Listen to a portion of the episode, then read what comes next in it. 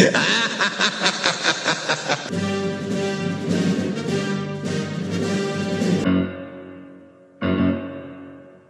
met this six year old child with this blank, pale, emotionless face and the blackest eyes. Like a doll's eyes. I love this town! Hello, city. Hello and welcome to City of Geek podcast. Uh, we are here in a slightly different location on different microphones, so hopefully we sound all right.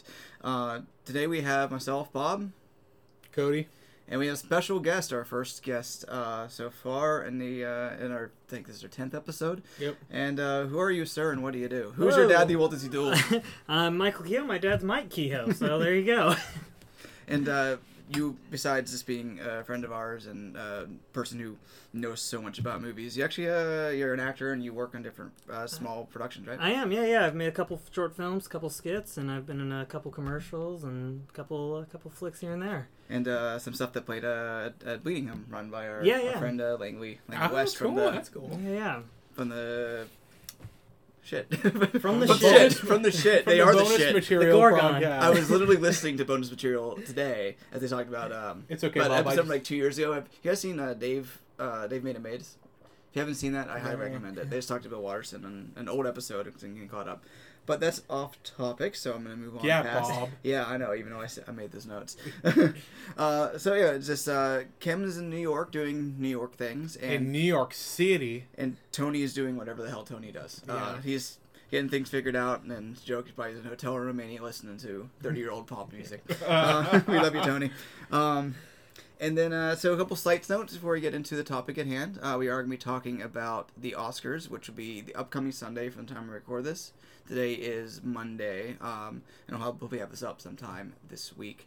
Uh, first the note, uh, we have a couple different things uh, continuing on the website. We do have the the short take, which we've been putting up about every day or so. Yeah. Uh, a couple reviews we've all uh, been working on. Um, I have my Alita Battle Angel review went up the other day, a video review on a YouTube channel, so check that out. And I have a written one that is going to go up on the site probably tomorrow. Good, good, good, good. And uh, yeah, happy Death Day to you up there. And also started my retrospective series of watching all of the series that came up on the 5th with Lego Movie. Upcoming is uh, the Pink Panther movies. I just finished Pink Panther You 2 today. So uh, that that should be up March 5th. And uh, Kim Ezra True Crime uh, blog, first episode of that was put up the other day.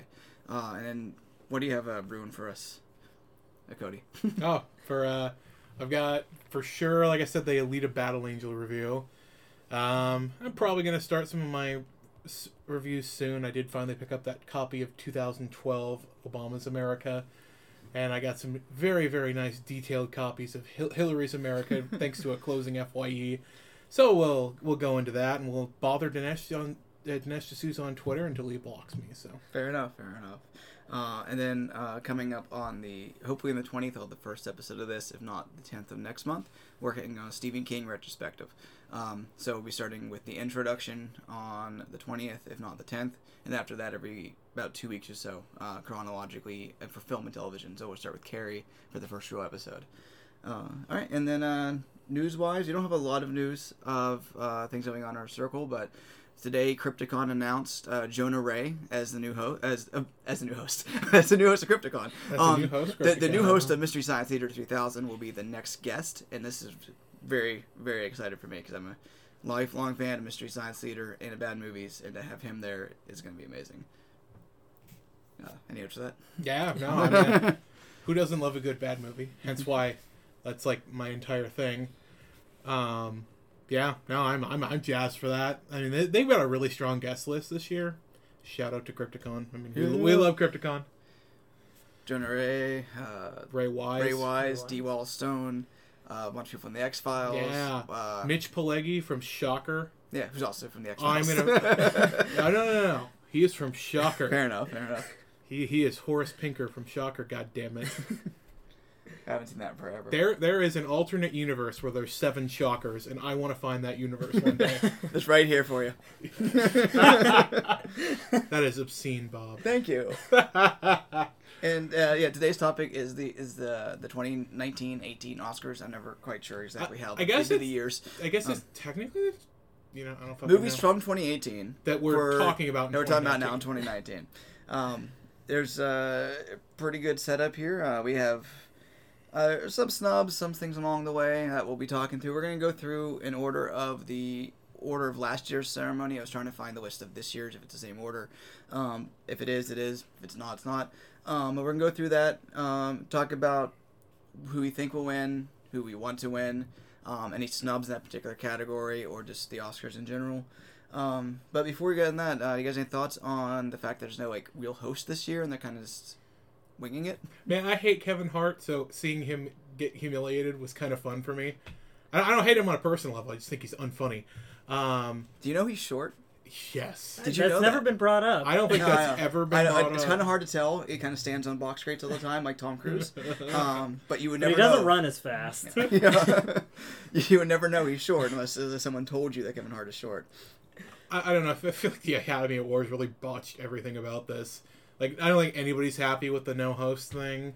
You know, I think it's actually, uh, I think it's actually better because the host always feels like, you know, when you're watching daytime TV and someone's like, "Hello, I'm I'm, I'm uh, charismatic." That's Yeah. what the host feels like, and it always comes off as cheesy. I'm like, look, I, I don't care about what you're about to say or Sometimes you get some bad what jokes what feelings you have about Tom Hanks. Just, just Yeah, it- get it- to the awards. I, I've never cared, especially I think, like when they would have um, like I don't really care for like Ellen DeGeneres on that level. You know, I think she's funny, but it's like also it's like I know you're just trying to sell me on Hollywood now. You're not actually doing anything fun. It's sometimes a hard thing to do, and I know that uh, a lot of times in this case they're actually cutting out a lot of the presenters as well, um, trying to streamline things. Because for some reason they keep talking about making it shorter and dealing with uh, ratings. Like my thought there is like just do what you want to do. People watch it or not. This is you know Hollywood jacking itself off anyway. Oh, so might yeah. as well just go full bore and do it and use both hands. but the uh, so that's uh, they, I know there's, there's jokes originally about like possibly them doing the Avengers instead as, as the people there and uh, but I I'd get get interesting to see how Ben things make it slow as I possible. think they should do fucking uh, fucking just have Josh Brolin dressed as Thanos do the entire thing. and every time he goes up there, he gets rid of half the half the nominees. All right, these two are no, these two or three are eliminated. We just took Mary Poppins completely out of the, out of the mix. It'll just cut to Chris Evans each time. Yeah. it's always Chris Evans. Oh God. Chris Evans wins everything. I'll be happy. Best toupee. Shatner doesn't win that. You know that that Infinity War toupee. It really really stands out. Or the he just covers his beard like an Avenger. what are you talking about, Snowpiercer? well, I noticed. Yeah, there. Uh, and then there's other some changes that you're talking about of uh, uh, best popular film that luckily they, they pulled back on. One in a series of ideas that they had that we're gonna do, and then people were like, "That's stupid. Don't do that." Like, Yeah, they pushed out on that hardcore. Which I is think good. that's their their thing this year is pussing out on things. Yeah, I mean, I, I- they didn't even. I guess they could you they could have nominated ten films for Best Picture, and they only nominated eight. yeah. Next year it's gonna be all of them. They're Yeah. gonna be like, you're all winners in our all 600 of you. this is the only way that Serenity will win an Oscar. or be nominated. Serenity deserves all the awards. Serenity is this year's Death of a Nation for me. and we're only a month in. We are only. I, I don't think anything could top a naked Matthew McConaughey joyfully swimming towards a child. Come here, little one. I'm just gonna hug you. Pretty much. Pretty Look at, much. look at my butt. the, the, the, have you seen Serenity? No, I really Yeah, want you, to. you gotta see it. Yeah. It is an experience. Yes. I really want Matthew McConaughey to play a white supremacist so he can say the line, all right, all right, all right. Yeah, He uh, would have been. He would have been right at home in uh, fucking Black Klansman. yeah. yeah, I got my Jude on neck here. uh, so um, so going into the actual ceremony and everything is happening there. Uh, so we might as well just jump in and start talking about our thoughts. Uh, so first up, the first nomination is for actor in supporting role, uh, which I'm gonna go and lead those, uh, read those off. That way we're all on the same same page. Okay. Um, so we have uh, Mahershala Ali for Green Book, Adam Driver for Black Klansman, Sam Elliott for A Star Is Born, Richard E. Grant for Can You Ever Forgive Me, and Sam Rockwell in Vice.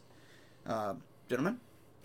Uh, okay. Uh, the only one I haven't seen the performance of is uh, Richard Grant. This is the only one I haven't seen of these. Yeah. Um, this is a hard one. I really like Adam Driver's performance in Black Klansman. I thought he was a really strong, kind of straight man for that. I thought that was really good. I thought he did a really good job portraying that. Um, Mashallah, Marshala Ali. I'll just say I'll say Ali because I'm Ali. Bad at, I'm bad at names and I feel bad. I I mispronounce thought he- I really like regular names like up stove. My name's Steve. Oh, Oh. sorry. Um, I thought he was great in Green Book. Um, I think Green Book definitely had some problems with it. yeah, which we can talk about when it gets to Um, the but wider I category. thought he was the one of the really, really, really strong pieces of it. Um, Sam Rockwell, he was really good as W. I think they should do a movie with him as W, because he he really fucking pulled that shit yeah, I haven't seen Josh Brolin as W, but I, but Yeah, I, was- It's the same as Thanos. my only issue really with uh with Sam Rockwell is a lot of times I saw Rockwell doing an impersonation, but for someone as big as Bush is, it's kind of hard not to be an impersonation. Like no matter what you do, it's gonna, excuse me, it's gonna be one. Um, My pick Sam Elliott though. I oh, it's just Yeah. Star is Born the other night. You you can't not. He he just fucking like steals every scene he's in. He's it's just the relationship between him and Bradley Cooper. You know they do such a great job, and that character is such, gets it's got a lot to it.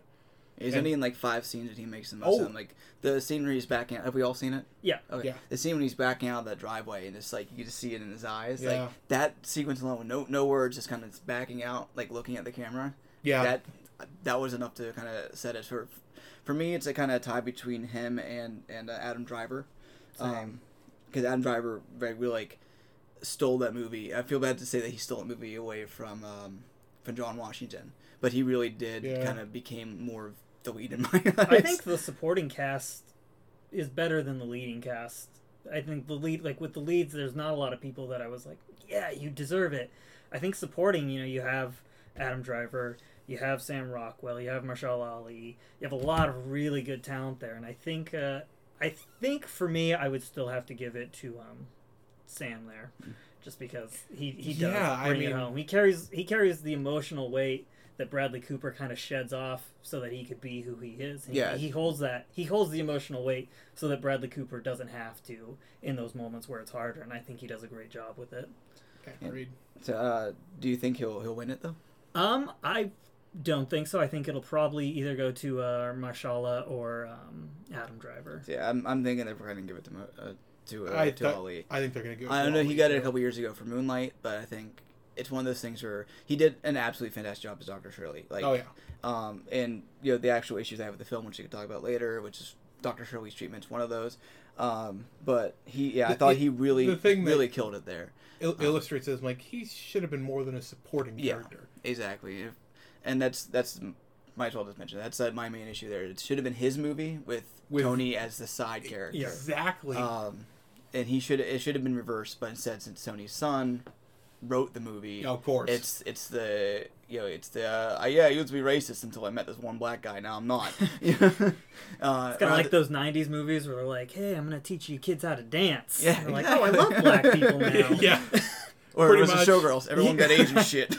but um, and that's the thing with like, and I wish we could explore his character more because he has that scene in the rain where he's talking about I don't fit in with anything. Like if I'm not black, I'm not white, I'm not straight, I'm not gay. Who am I? That should have. I thought that was more of the interesting character, and that's like the one time it's really shown on in that way. I didn't. I wanted to expand more from that that segment and expand him in, into his own thing from that. Uh, but I think he's gonna get it. But I would actually, I would lean on Elliot or Driver as the, as my personal pick. I think Yeah. Driver did like, Driver was in more of the movie and had more to kind of focus in on, I guess, in that way. Maybe uh, Steve Buscemi's brother, maybe. uh, spent the entire time thinking like Steve Buscemi's a lot of makeup on. and then it's like, no, it's not Steve. It's it's uh, other Buscemi. Buscemi too. Too He's just Buscemi, too furious. I'd watch that. Fuck me too. Um, and then so next uh, next up was a makeup and hairstyling. Suicide Squad. And I cannot believe Suicide Squad has a fucking Oscar. Uh, Oh yeah, it did win for it that. won, yeah. It saw, yeah. It won over what like Star Wars and shit, right? Yeah, Uh, but Star Wars didn't have Croc, you know. yeah. uh, the three nominees here are Border, Mary Queen of Scots, and Vice. Vice is the only of those three I've seen, so that's it wins Same. for me by uh, default. it's gonna be hard to justify not giving that shit to Vice. Because I mean, look at how fucking Christian Bale looks like Dick Cheney. Yeah, sometimes I'd actually forget it was him until I look him in the Yeah. eyes and be like, oh, that's Christian Bale. Yeah, that is Christian Bale. across even like from the '60s to until now, Yeah. like, each of those looks did look completely different, and also felt like felt right. It's not like the same thing, but now aged up a little bit. And yeah, same thing with uh, Amy Adams and everyone else we see Oh, throughout yeah. the way. Lily Rabe. Yeah, she- Um, as things changed for for each of them, you really got that. Also, whoever they got to play Condoleezza Rice. Look, I thought it was Condoleezza. I Rice. thought, she, I was I thought "Did they so get too. Like, did they actually pull Condi for this? She's like, all right, The I'll o- do one movie. I think the only person in that movie who felt out of place to me was fucking Tyler Perry as Colin Powell. oh, gee. I'm like, why would you do that? I mean, even Steve Carell was believable enough as mm-hmm. Rumsfeld. I kind of saw Michael Scott. to be yeah, honest. He was believable enough because you think because Rumsfeld is kind of a scumbag like that. Yeah. But like fucking, I'm like, oh man, I don't like to think about as Madea when you're on screen. Hello, President. Bob's gonna go see the last Madea movie. No, I'm not. I haven't seen any of them, and I'm gonna keep it. Madea's that like the new Ernest. You know, it's Madea scared stupid. Yep. There's two of those. uh, Ernest only had one of those, but uh, I haven't seen Border, but I know like the main character had like makeup is like a lot to that. I don't know if there is anyone else outside of him in that. Did you see Border? I, I haven't seen it, but I I feel like with Vice, the makeup enhances the story. With Mary Queen of Scots and, and Border, I don't know if it does. Mary Queen of Scots is obviously a period piece, but I think Vice it really does sell those moments in time a little bit more to have that, and so I think that's a that's a solid win for them if they get that. Uh, yeah, I think Yeah. that really worked for them in that case, where everything. Excuse me, I got a little bit of a, little bit of a burpee there. I'm the um, and then it's gonna be on camera too. So, oh, not on camera, on, on microphone. Um, and then so I, they, I'm half afraid they're gonna give it to Mary Queen of Scots because they like to give it to period pieces in that way. It's like good, he's put a lot of makeup on Margot Robbie and uh, Yeah. Saoirse Ronan. Well, I mean, if they were gonna give it to a period piece, should have fucking given it to the uh, the- to the favorite. yeah, That had some Which- damn good costumes. yeah, but that's costumes. This is this makeup though. Makeup and make it? hairstyle. Well, same thing. but it's nominated for costuming, but we'll get there as, as the time move, moves. I can't through. believe that those are two separate categories.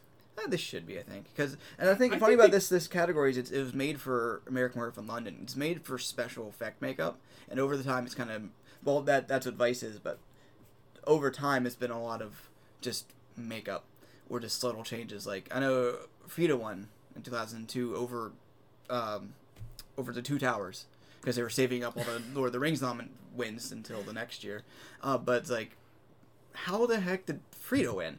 I haven't seen Frida, so I can't really judge on that. But it didn't seem like there was. It's yeah, it's Yeah, you makeup, put a but it's not unibrow like on Salma Hayek, it's not good. or tell her not to Pretty shave much. Uh, so it's there not goes just our entire thing. Frida audience. Um, But we gained back from Dusk Till Dawn audience. Yeah. yes. uh, so next up is actually costume design. Funny enough, Perfect. which is the uh, let me pull that up there. Uh, I did tell you it's written on a different page. I just I didn't pull this up on my tablet. So we have uh, the Ballad of Buster Scruggs, Didn't Black see it. Panther, the favorite, Mary Poppins Returns, and Mary Queen of Scots. So we have Mary Ann and uh, the favorite there. Which, uh, funny enough, that uh, the favorite and Mary Queen, no Mary Queen, Mary Mary Poppins Return and the favorite do have the same nominee, Sandy Powell, um, getting the nomination. So she gets split either way. So that's pretty cool for her. Uh, thoughts, gentlemen? You know, for costume, I, I would actually give it to the Ballad of Buster Scruggs just because with the favorite and with uh, Mary Queen of Scots, which isn't in there, but Mary Poppins, it's one look. Queen of Scots is Whereas um, with Ballad of Buster Scruggs, you have many different styles of western being meshed into one. With the first one being kind of a Buster Keaton style style western, and so you have costumes that kind of reflect that until you go into a very serious kind of true grit style it gets western. darker as it Yeah, moves and, through. and the costumes kind of reflect that. Where if it's like you know you're going to be in a fun, campy western, and you know if you're going to be in a real western, and I think the costumes in that movie really sell that. And I would absolutely agree with that. Like I was thinking of Tom Waits costume in the uh, in the gold digging one. Right. um, and then or the all the people you know in the end just kind of like sets the tone with the way they're clothes with it. The- Exactly. The people on the skate tours are all dressed darker, and then we get yeah the uh, Tim uh, Tim Nelson Tim- Tim Blake Nelson. Tim Blake yeah Tim Blake Nelson Tim Nelson Riley. He's just center square. Uh, his uh his like over the top you know comic. Very John Yeah. Wayne mocking type of It reminded all me white. of, um, yeah. It reminded me of uh. Marty McFly in uh, Back to the Future Three, you know, he was It's like what people pink. think westerns Yeah. look like based off of the John Wayne movies. We're like, all right, well, I got to press my suit. But I think they're actually gonna. I, I think the winner here is going to be for the Oscars itself is going to be Black Panther.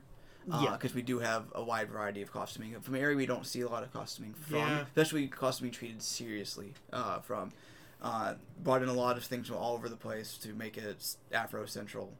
Uh, of course, we're talking about all three white guys. Uh, uh, and after Central. Hey, I'm half. Mexican. Yeah, okay. the uh, costuming, and so we do have a wide variety there too, as we have in uh, Buster Scruggs. And I think the the note that's been given to Black Panther's costuming throughout the year, not just his costume, but of everyone in Wakanda. Well, and that and you you certainly see a style change just outside of that movie, and that that style kind of coming into the pop culture. Um, so I think if it goes to Black Panther, that's not it's not a loss to Buster Scruggs. I think Black Panther totally earns it on that level. Yeah, Black Panther's my pick on that one, just because I, yeah, as much as the favorite did a really great job with some of their their period pieces. I mean, come on, the Black Panther had so many different looks that they had to do, and you know, you know, they made the the, the Black Panther costume itself look really really good. You know, all of the Wakandan tribes had their very distinct look that was, I thought I thought it was very striking. You know, you you had a lot to do there, I think they knocked it out of the park. Yeah, I think it really came off uh, well. I, I I would like Buster Scruggs to win it, but I think it's gonna be uh, Black Panther.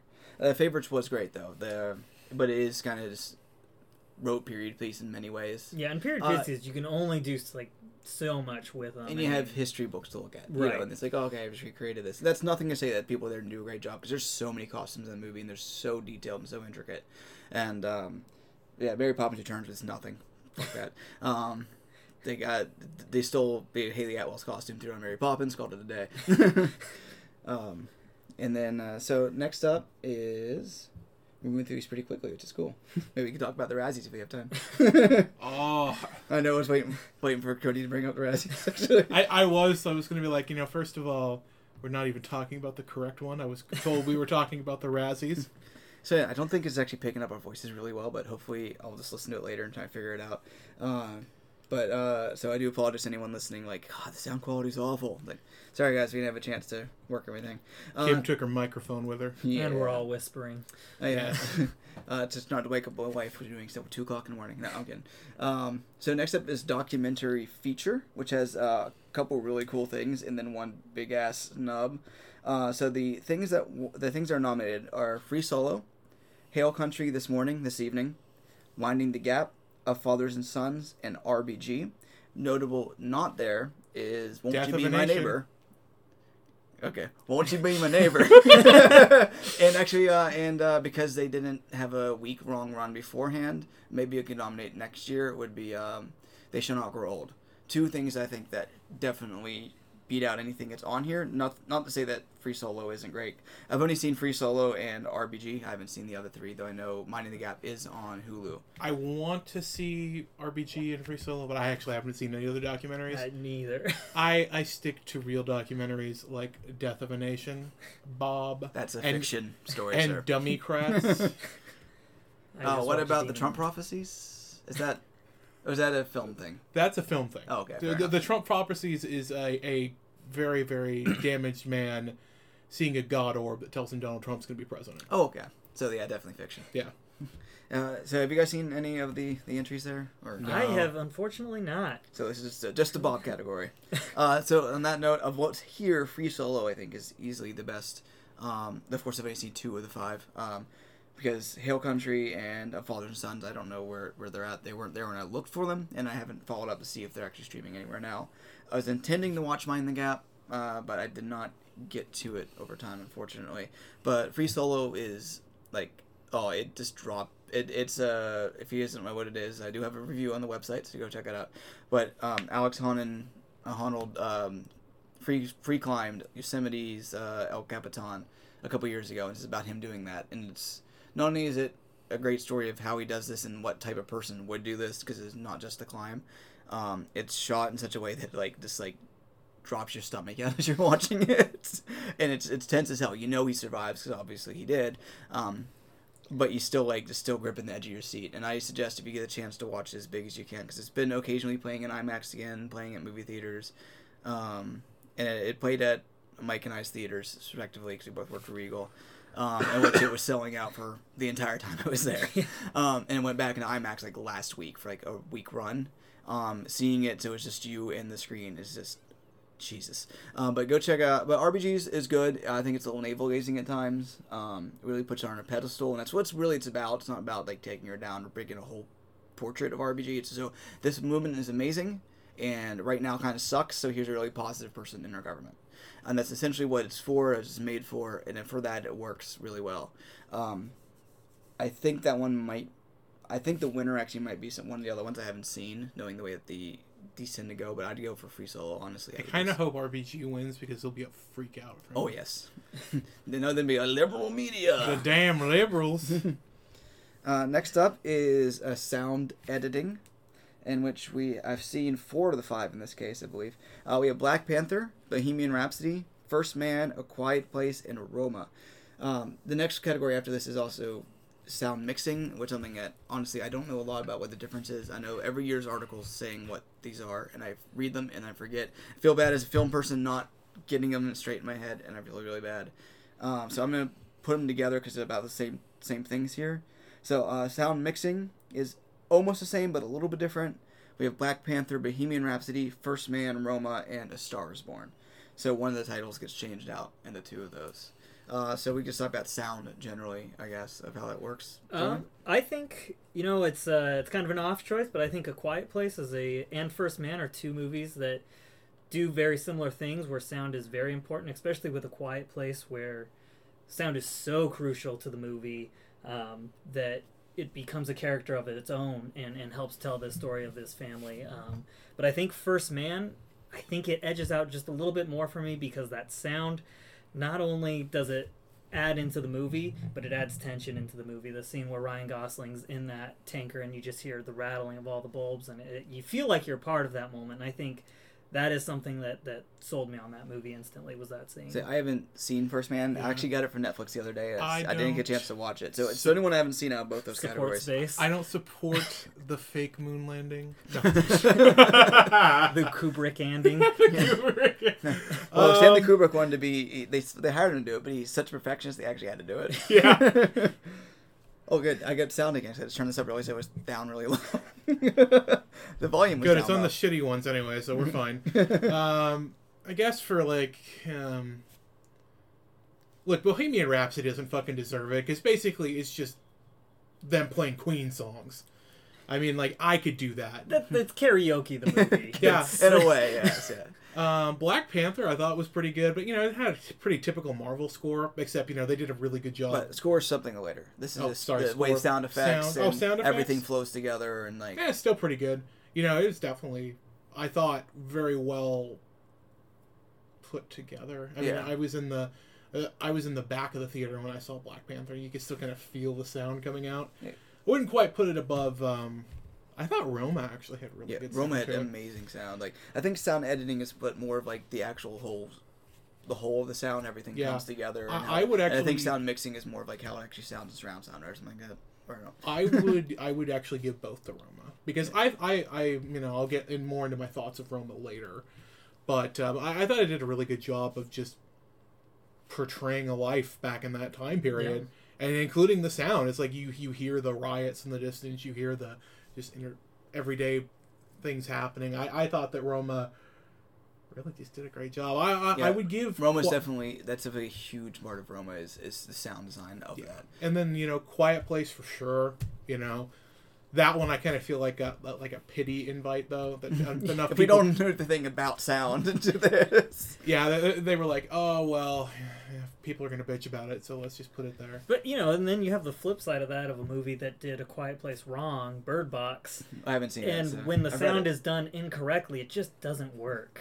And so I think the sound is really important to a Quiet Place. But I think for me, First Man takes it out just a little bit more. As much as I loved Roma, I can which totally is expect- my favorite movie of the year. and star is born was fine Yeah, Star Wars Yeah. Born. had- Yeah, the, the contra scene It- sounded great compared to the uh, the live music, the way they live, live. uh, along with the this the way that people personal interactions, like Mhm. the smaller scenes were just as you know sound driven. Um, but nice yeah, to this know Quiet that you- Place is great for that. Like I was gonna say when we saw it uh, in the theater, it's really cool to have an actual audience shut the hell up. Uh, so much so that like, every little noise you can hear and people actually kind of not switching each other for being like loud noisy, more of like I open my well, no one switched me for this, but like I was really careful opening my water. you know, so like it's gonna make a little bubbling sound. But then one point when the baby cried, someone behind me goes, "Shh!" Oh, it's in the movie. thought it was like thought it was an extracurricular sound, but like it was just qu- so quiet. Like, and that's really cool. That that- I think that the way that the movie is made and the way the sound design from the beginning says, please watch it this way. You should watch every movie that way. But that's besides the point. Um, tell it to my Happy Death Day 2 audience. um, No, the proper way to watch A Quiet Place is with a very loud bag of Lay's chips. That movie resulted in everyone eating their snacks at the same time. Like, Yeah. fuck the monsters are eating. Come on, eat the popcorn. All right, we're at, we're at the waterfall. Every- we Right have now. sound in the movie right now. So like watching the artist and like they're, they're talking. Like, all right, wait, that's down again. Uh, but I'm gonna yeah. I think that First Man is likely to win one of them, and Roma win the other. I don't know if they'll give the same. I don't both. think they would probably do both, but Uh, I um, can't. I didn't look up to see what the history was and how often do because it's usually the same movies are nominated for both the categories. First Man will get something, and I think that's this might be it something. and hopefully I'll get a chance to watch it between here and there. Like I do have it downstairs. It arrived the other day. I just had a chance to put it in um, as I watched another Pink Panther movie instead. but I could half ignore that. Uh, First Man, I want to sit down and like just get into.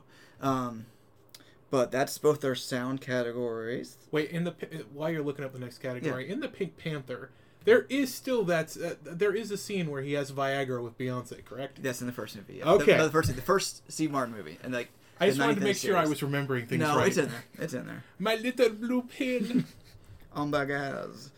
Which actually is an interesting bit there. Uh, next up is uh, production design, always a fun category. Usually there's one movie in that category where I'm just like, if that doesn't get it, I don't know what. I'm just gonna burn down the academy. Thought that last year, Shape of Water, and like if Shape of Water doesn't win anything but product, if it wins anything, let it be production design. It won Best Picture, thank God. but still, the um, but production design is like something that is so important to to the film itself. Of like it sets the tone just from, you know, shot one. Um, Shape of Water should have won because it finally, finally, finally gave me my fetish. Doug of- Jones butt. No, no, no. Of fucking Creature from the Black Lagoon. I'm sure Del Toro was happy. I watched the game movie again last week, and it, it holds up. It's still so pretty. Um, Black, so the winner, so the nominations here, not the winner. We don't know the winner. I don't. I swear. Bob's I- announcing it here. He got the list. at a. Is uh, the production design is up to Black Panther, The Favorite, First Man, Mary Poppins Returns, and Aroma.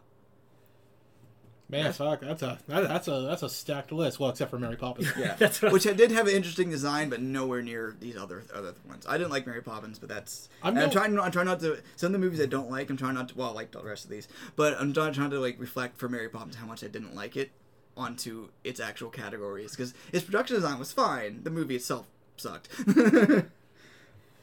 You know, honestly, I can see Black Panther taking this one again because, like you said, with the costumes, I mean, you really get immersed into that world almost immediately. They Yeah. brought Wakanda to life, which was kind of my worry in the movie. Right. That I'm like, how the fuck are they going to do that? I mean, it's Marvel. They haven't had too many fuck ups.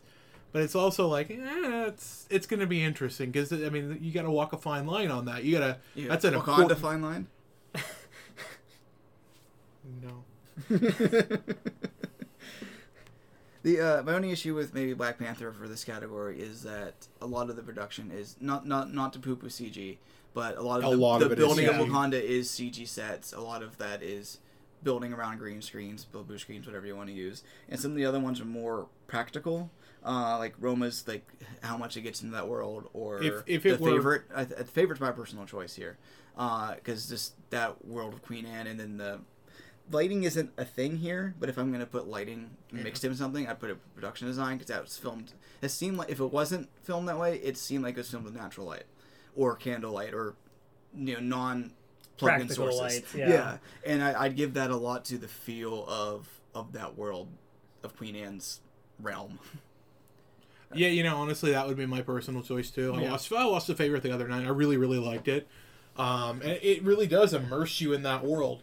It's a movie where I necessarily didn't think I was gonna like it, but I watched it because I I wanted to watch everything for the podcast, and I, don't know if I fucking liked it. And I don't regret that I spent fifteen goddamn dollars on it. I ran out of A lists. oh, oh, well, I couldn't have gone and seen it. It was only playing at Seattle 10. Oh. And by the time I parked and paid for that, I'm like, you know what? I could just go home and buy it for fifteen dollars and come back and watch it. Oh, fair enough. I see what you did. Yeah, that's, I thought that today when I went to see the shorts, which we'll get to the shorts, but I saw that um, the parking fees were the same as like seeing a movie here, but I decided to, to see them big and, and enjoy it in that way and see it with a crowd. Uh, so next year, I'm just gonna fucking a list it up because I don't want to have to spend forty dollars all at once to get a fu- get ready for this shit again.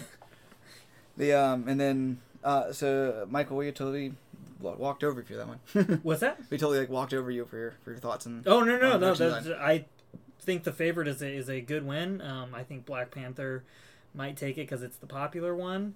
Um, but yeah, I Just just watch Mary Poppins win it. just yeah, it's like what? put Black Panther in the Mary Poppins.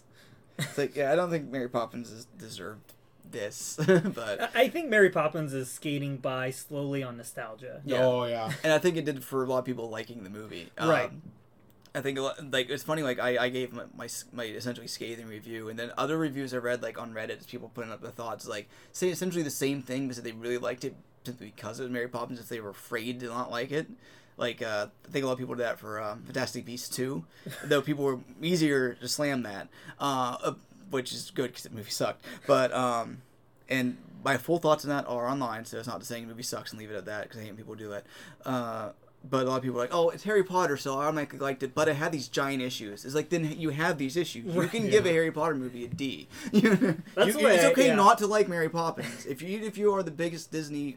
That's how holic. I was about Guardians of the Galaxy 2. I loved Guardians 1. I didn't care for oh, Guardians. Oh, I really like 2, but It was it was a solid C for me. That's the way I felt with the Mummy, as I like sat through the whole movie and I was like, "This is this is good, right?" And everyone's like, "No." I was like, "I know, but it should Tom Cruise be." one? Yeah. we don't talk about the Tom Cruise one. This is because it should that should have been a home run every time I see that movie. Why would you cover up practical effects with CG like that? That blows my 2001. mind. I got a poster of that because I was the I was a VIP platinum at Crypticon, and I just left it sitting on a desk because I'm like, nope. Oh, 'cause it came out yeah the month after. It's like the scene that- in space where Simon Pegg just burns all the Star Wars stuff after we're he doing- sees Phantom Menace. Yeah. ah, fuck. this fandom is done. uh, but yeah, so it seems like the consensus here is that Black Panther might get it, but the favorite probably deserves it. Uh, so Mary Favorite Poppins is the it. favorite. yes, I felt I feel we were like talking to work people. I was like, "What do you think of favorites?" One of my favorites of last year. Ultimately, I gave it like 19th place, but I really probably should put it higher up. But then the one through 18 were all really fantastic films. Uh, so the top end of movies was really hard to pick. Uh, so now we move on to foreign language feature. Actually, moving through these a lot fis- fast, fister, a lot faster than I expected. So That's a different award ceremony. the uh, they have that one. It's in Los Angeles, I think. Uh, not Los Angeles, Las Vegas. Yeah. Uh, so foreign language is uh, Capernaum from Lebanon, uh, directed by Nadine Le- Labaki. Uh, Cold War from Poland, directed by Paweł Pawlikowski.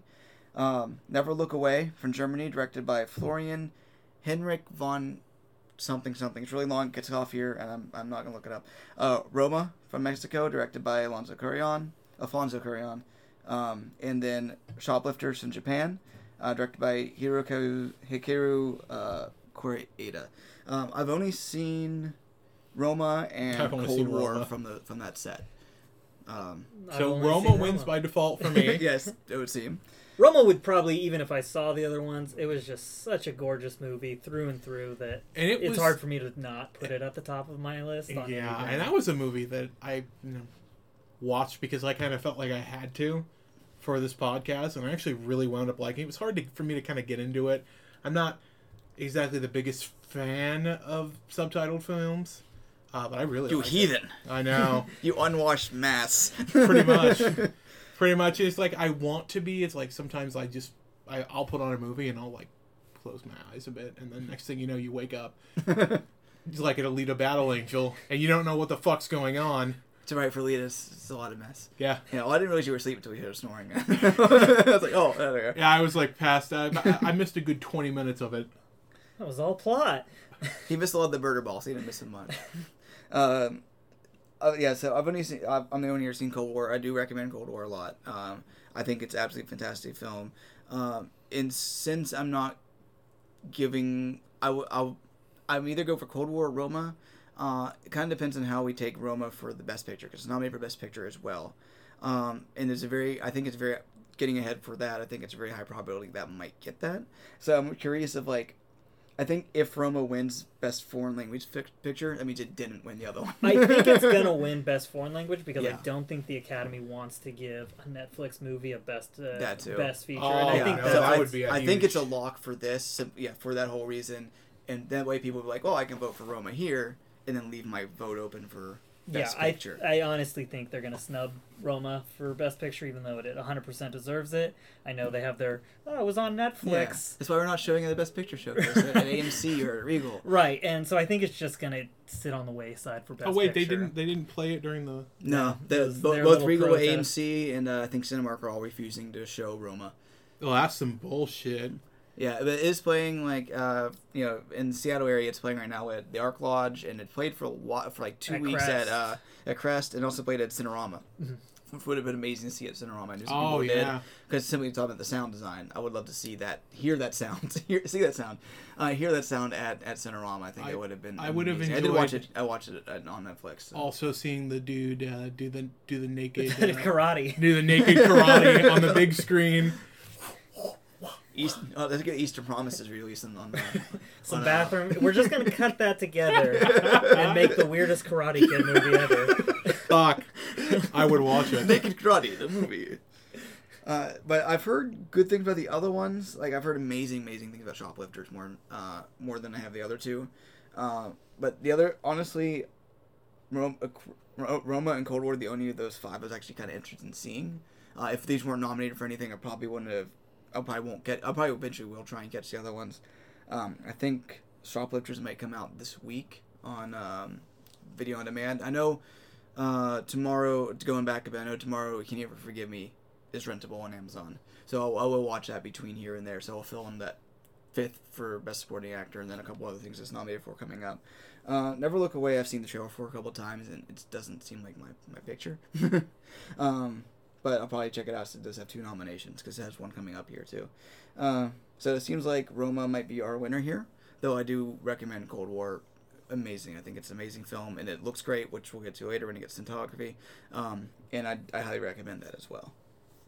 Uh, next up is actress in a supporting role, uh, which has a really interesting lineup as well. Um, Sorry. We have Amy Adams for Vice, uh, playing Lynn Cheney. Uh, Marina de Tavira uh, for Roma. Regina King for If Beale Street Can Talk. Emma Stone for The Favorite, and then Rachel Weisz for The Favorite. Uh, so we got two, two Oh, from The Favorite. And that's it's good. Like, well, they did that for uh, the Golden Globes as well, splitting that vote. But, uh, gentlemen? I've only haven't seen Beale Street. Let's see, uh, was that the mom in that? Uh, yeah, it was, um, I believe so. Yeah. Okay. Uh, for me, Amy Adams is probably my pick here. Because she really did capture that hateable aspect of Lynn Cheney. Lynn Cheney is an awful person. As all the Cheneys are. Oh, all of them are. Except maybe the one of the daughters. Yeah, maybe Allison Peels. Yeah. Maybe Alison Pill, but we don't even really know that for sure. Uh, like Lynn Cheney is just a detestable person, and Amy Adams is very likable. So the fact that she was able to pull that off, it, that gives me some respect for her. You can see everything playing in her brain through her eyes, and that Yeah. of how she plays every scene. Like the scene where she's going across Wyoming, uh, when he's down from yet another heart attack. Yep. It's it's masterful. Yes. Um, and then every uh, how she reacts to everything is, is great. Of course, yeah, it's a supporting role. Um, Michael. Uh, you know, I don't really have that many strong opinions on this one. I really like the mom in Roma. I thought she did a uh, did a fantastic job of bringing humility um, to a character that's more or less just kind of a shadow in this woman's life, and you really do get to feel what she's feeling and going through, just kind of on the sidelines. And I really appreciated that. But I think that's more of a testament to Alfonso Cuarón's writing than it is to her acting, which. Was wasn't bad. It just wasn't. You know, it wasn't anything memorable. Um, yeah, and- that's that's kind of my feelings on it. It's like I had to like look at the picture. I'm like, that's okay, that's the mom. Yeah. Yeah, I mean, like she doesn't really leave too much of a imprint on there. You know, and, and the favorite's going to split their votes, so And- they're not going to. Yeah. Neither one's going to win that Yeah, I shit. think like a lot of times for, for the, the mom in Roma, I think could have been a lot of different actresses. Like, yeah, I, I don't feel the performance would have been all that different with someone else in that spot. Right, and I not to say she didn't do a good job, she did, uh, but also yeah, it comes down to the writing and directing Right. in that case more than her, um, and that's what kind of leads me to say that I think Regina King is my pick here. Um, I think she might win. She did win the Golden Globe uh, for the same role, and she absolutely steals the movie. Uh, for Bill, if you guys, I know you haven't seen Beale Street, but have you seen Beale Street? I haven't yet. Um, Heard it's good. yeah, she just she just picked up and ran with it. Uh, she's really strong in the beginning, and then has less to do as the movie goes along. But she just absolutely kills it. I think I would give it to Dino, Christopher Plummer for Kevin Spacey. yes, Christopher Plummer replacing him. Christopher Plummer for both Emma Stone and Rachel Weisz, the favorite, and Olivia Colman. He We don't want to lose our votes. He Just put all Christopher three. Plummer there. Christopher Plummer as Bryan Singer. But yeah, Stone, uh, Stone and Weisz both did amazing. Oh, yeah. Uh, but they're both kind of on equal footing, so it's really hard for me to pick one above the other. Uh, Oh god, yeah, that's a hard one. I mean, it's gun really in my head. with it's really a movie with three leads, and they Yeah. kind of but they decided to push Olivia Colman and then put the other two into supporting actors, so Coleman can get more notes. She had, but we'll get to her later on, but. Uh, but really, they, these are like lead roles that are listed as supporting actresses, so so they can get the nomination. So you don't have three for the favorite for best actress. which uh, would be funny. Yeah. it's like which one's the favorite of the favorites? But yeah, that does split the votes. I don't think it really has a chance because of that. And then Yeah. since it is like three lead roles, uh, I'm gonna I, I'm gonna go with Regina King here. But I do think that Amy Adams has a strong chance of getting it, but also might be kind of getting away from Oscar so white. Uh, by Street only got a handful of nominations, so get more. True. Um, and by giving it, I think Regina King might actually is, but I think uh, Reg- King or Adams, I think could go either way. Um, right, next up we have the animated short, I haven't uh, seen any of those. So. which I saw them Uh, today. the mom eating enough. the baby. I Well, guess. that oh one, yeah. wait, I did see that that. one you saw, yeah, that What one we the all saw. Fuck. Short film animated. Okay, so we have um, we have Animal Behavior, uh, Belle, uh, which is the one we were just talking about from Disney Pixar. Uh, Late Afternoon, One Small Step, and Weekends.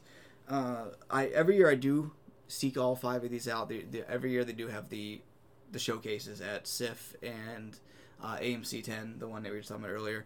Um, in which and then the on tomorrow is when they go up streaming. You can rent them tomorrow. Watch all five of them.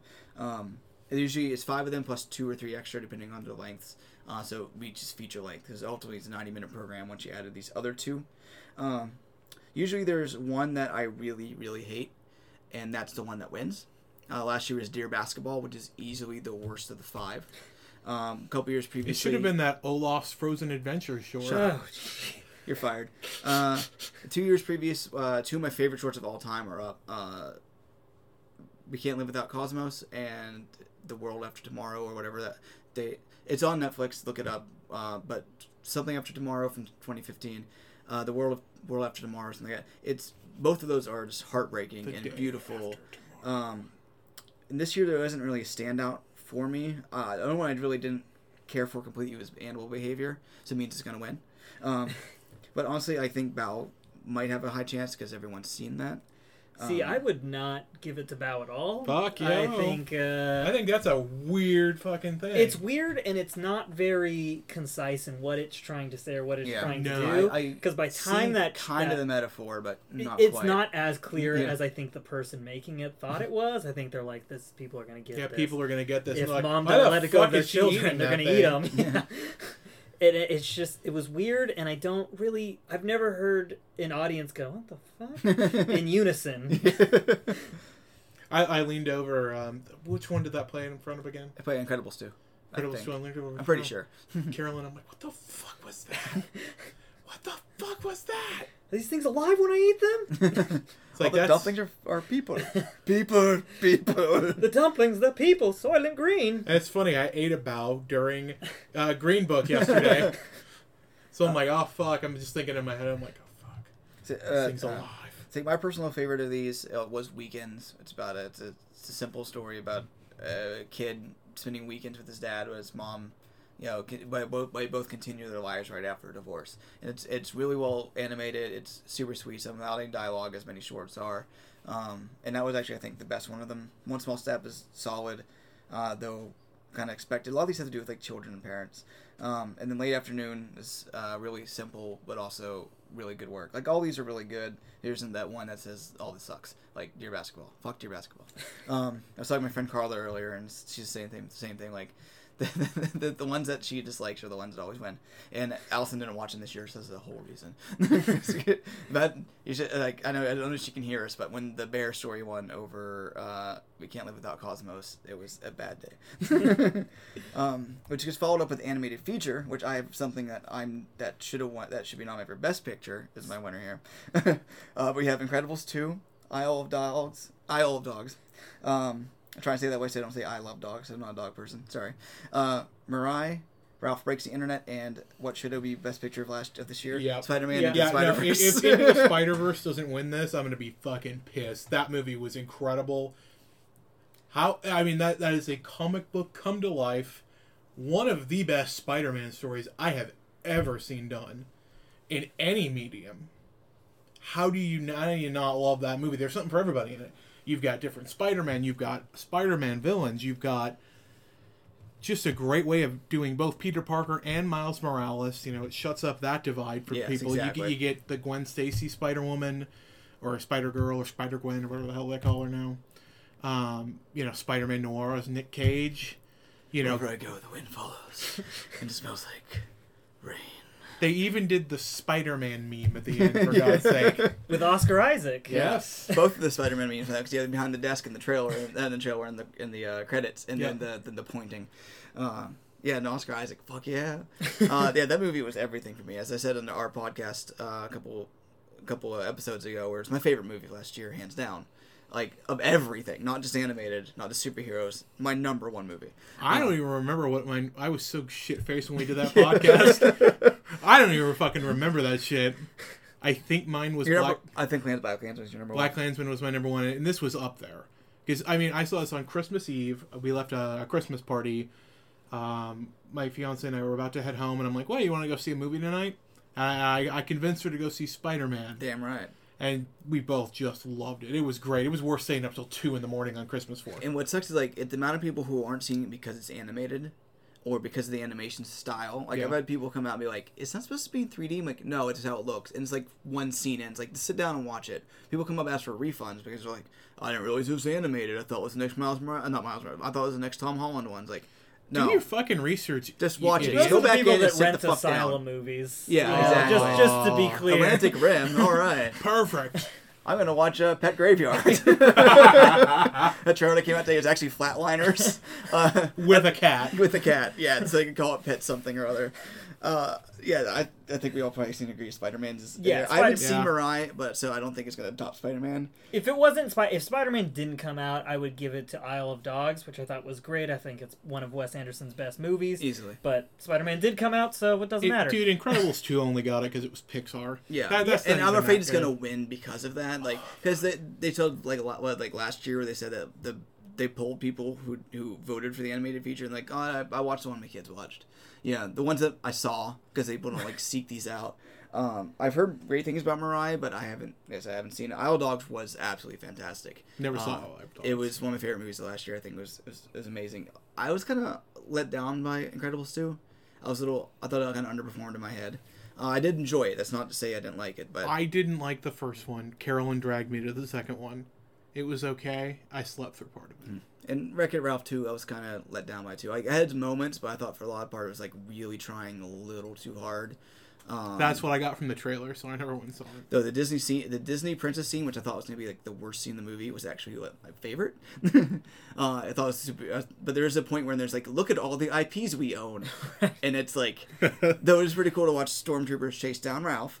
It's also kind of like, hey, look, you own Star Wars. We know you own Star Wars. Cool. And here's like Marvel Land, and here's this land. It's like, yes, Disney, we know what you have. It's like it's a better movie. It's a better version of the Emoji Movie, essentially. Uh, Do we everything's need a better version of Yeah. the Emoji Movie? because that's the best movie of all time. Um, Man, they- they really should have cut Ro- Wreck It Ralph in half, Darth Maul style. I would have watched it if that shit had happened. Ewan McGregor just comes out in the last five Yeah, minutes. left- No. All right, so next up, um, we have visual effects, and we have nominated for visual effects. I should have pulled this up ahead of time. Yeah. It would sound. Bob. Uh, we have Avengers: Infinity War. We're all set there. Um, Christopher Robin, First Man again. Uh, Ready Player One and Solo: A Star Wars Story. Um, gentlemen, thoughts, I'm sorry. concerns? They nominated Ready Player One for an Oscar.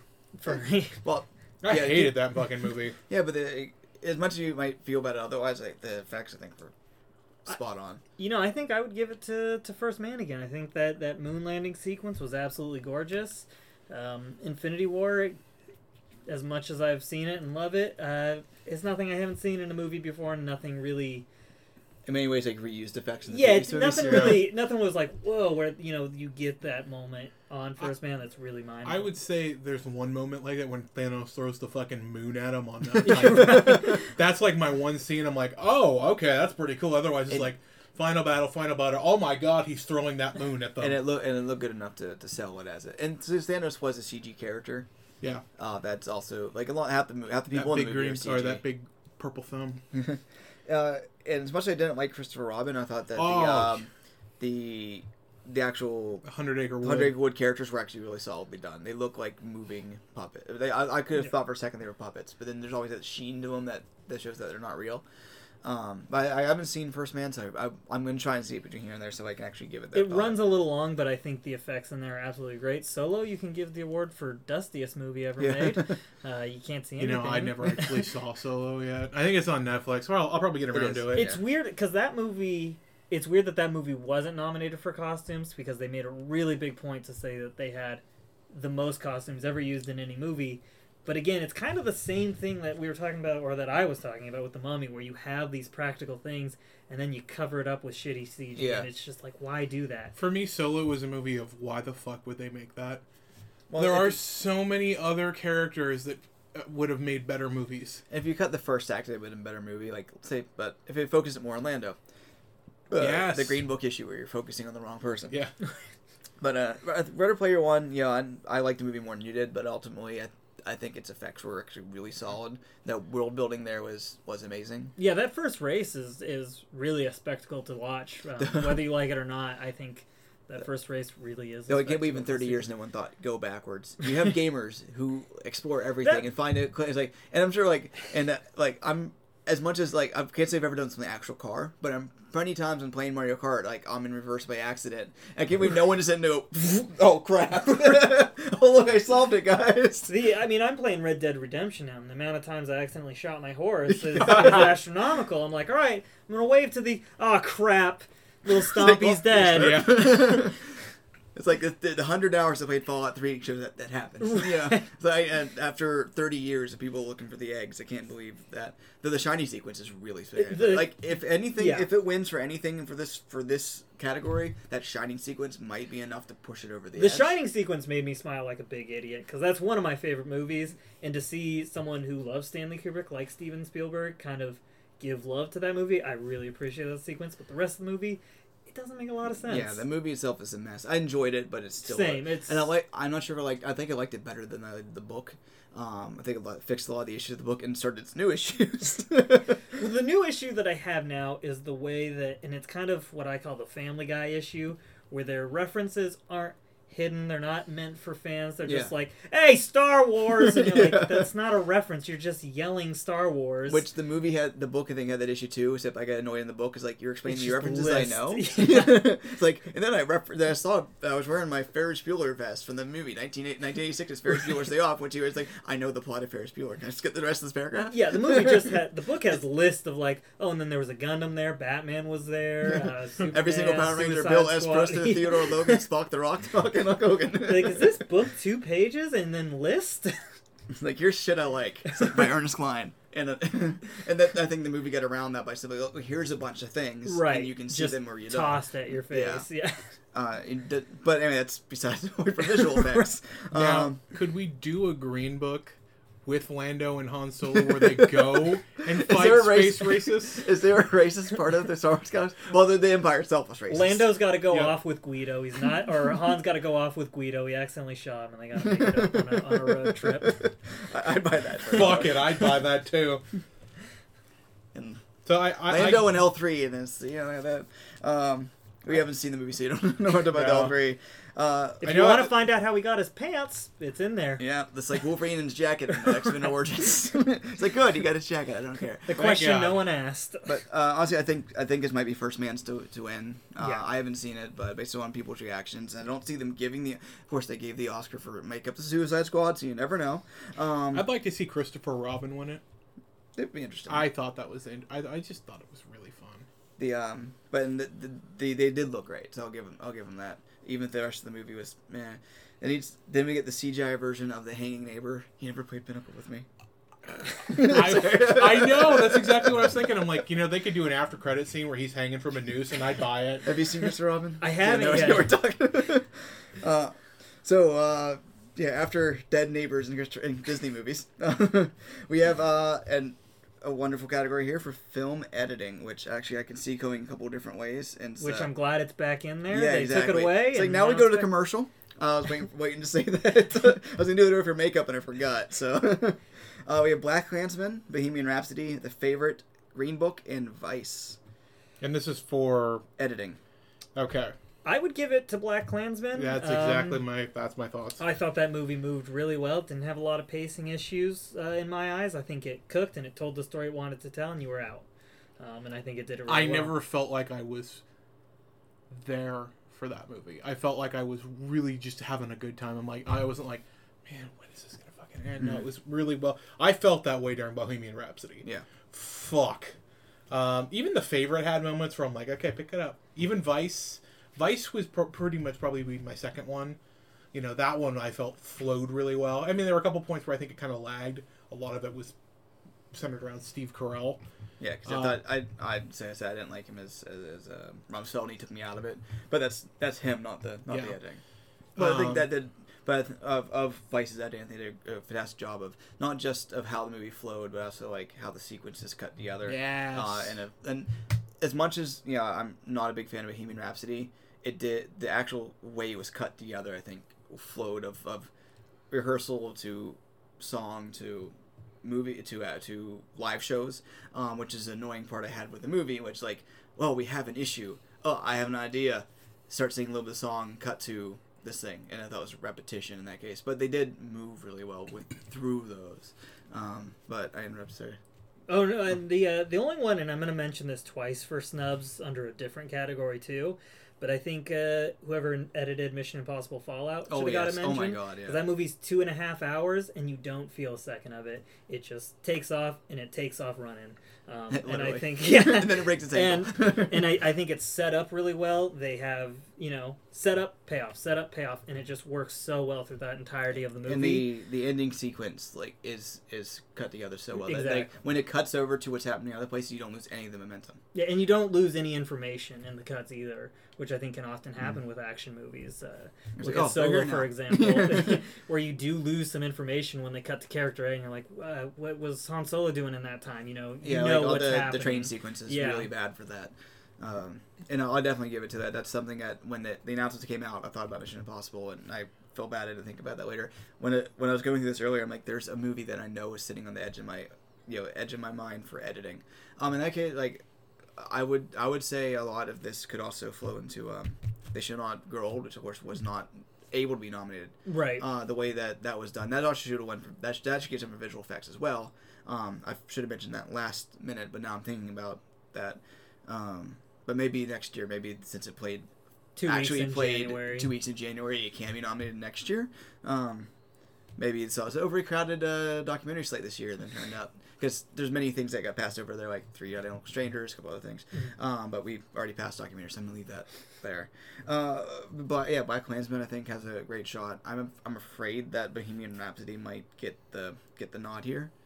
Um, we didn't mention uh, Green Book here at all, which actually was a surprise. Yeah, yeah, it was a surprising it flowed nomination. really I didn't well. really think of editing at all. But. I mean, I don't think editing was its one of its strengths. I mean, it was it's fine. You know, it flows well. Yeah, it's a two-hour, twelve-minute movie that moves really well. Mhm. Um, so that's definitely something for for the editor.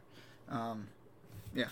So uh, the next comes up documentary short subject. I didn't see any of these. Neither did I. Okay, so I guess I'm just gonna read them, and I guess we can move on. Since I'll give we, it to uh, Green Book. uh, we have Black Sheep, Endgame, Lifeboat, A Night at the Garden, and which is uh, about Madison Square to- Garden. Oh, not a sequel to Nights at Rodanthe. No, unfortunately. And uh, period end of sentence. I don't know what any of these are really about. Um, so I I'm gonna they come out tomorrow on streaming. Uh, tomorrow being Tuesday the eight uh, nineteenth for um, for those playing at home. Um, so I'll be watching them then. And I'll do I'll probably set- write something up on the website for all the all the documentary sh- all the shorts generally. Uh, so check that out. Um, and then. So I guess we'll just move past there since have you heard Endgame is apparently on Netflix, so I guess that's there something. Um, the rest of them, I don't know. So I have no idea, but based off posters, I'd, I'd probably give it to Endgame. Yeah. All right. Uh, then we have, um, yeah, it's Adventures Early. Excuse me. uh, two hours shorter. it's just the uh, just the trailer for document for the end game. Uh, so next up is live action uh, short film. Now you pull that on up, which uh, we have Detainment, Fauve, uh, Marguerite, Mother, or Madra, uh, Madre, sorry, and Skin. Uh, Skin Audio featuring um, the kid who played Georgie from uh, from It, on um, who was in Prodigy a couple weeks ago, and uh, the woman who was in Darling and a Dumpling and um, Patty Cakes, Oh, okay. and then the one of the henchmen in Iron Man Three, the the guy with the fire. Pony- oh, okay, yeah. not the ponytail guy. huh? Um, no, the other one. Yeah, no, the other one. uh, Honestly, you guys are so weird. the guy, yeah, the guy who's who's working directly Right. for for uh, Aldrich. Aldrich stuff away. So uh, it's weird to see people recognized in these. 'cause you normally shorts, he's a you know you get upcoming Well, filmmakers I mean, working on things. last year had Martin Freeman. Oh, or yeah. was it two years ago that had I- Martin Freeman? I think it was two ago? years, 20, 2016, had Martin Freeman. I don't remember many of last year's. I did watch them, but they're not coming right to my head. I watched so many shorts that they kind of blend together. I watch because I'm a judge for Crypticon Film Festival, so watch it for that. Go to Bone Bat, go to Bravecot, go to see them at SIFF, watch them here. So so many of these, And they blend in. together. Yeah. Uh, did you guys see any any of these? I have not. Yeah. Um, before this, I did see uh, Madra before. Um, it's a single shot um, with a woman on the phone trying to find her son at a beach while he's talking to her. I saw it actually for is submitted for Crypticon Film Festival, so I watched it a couple weeks ago for that.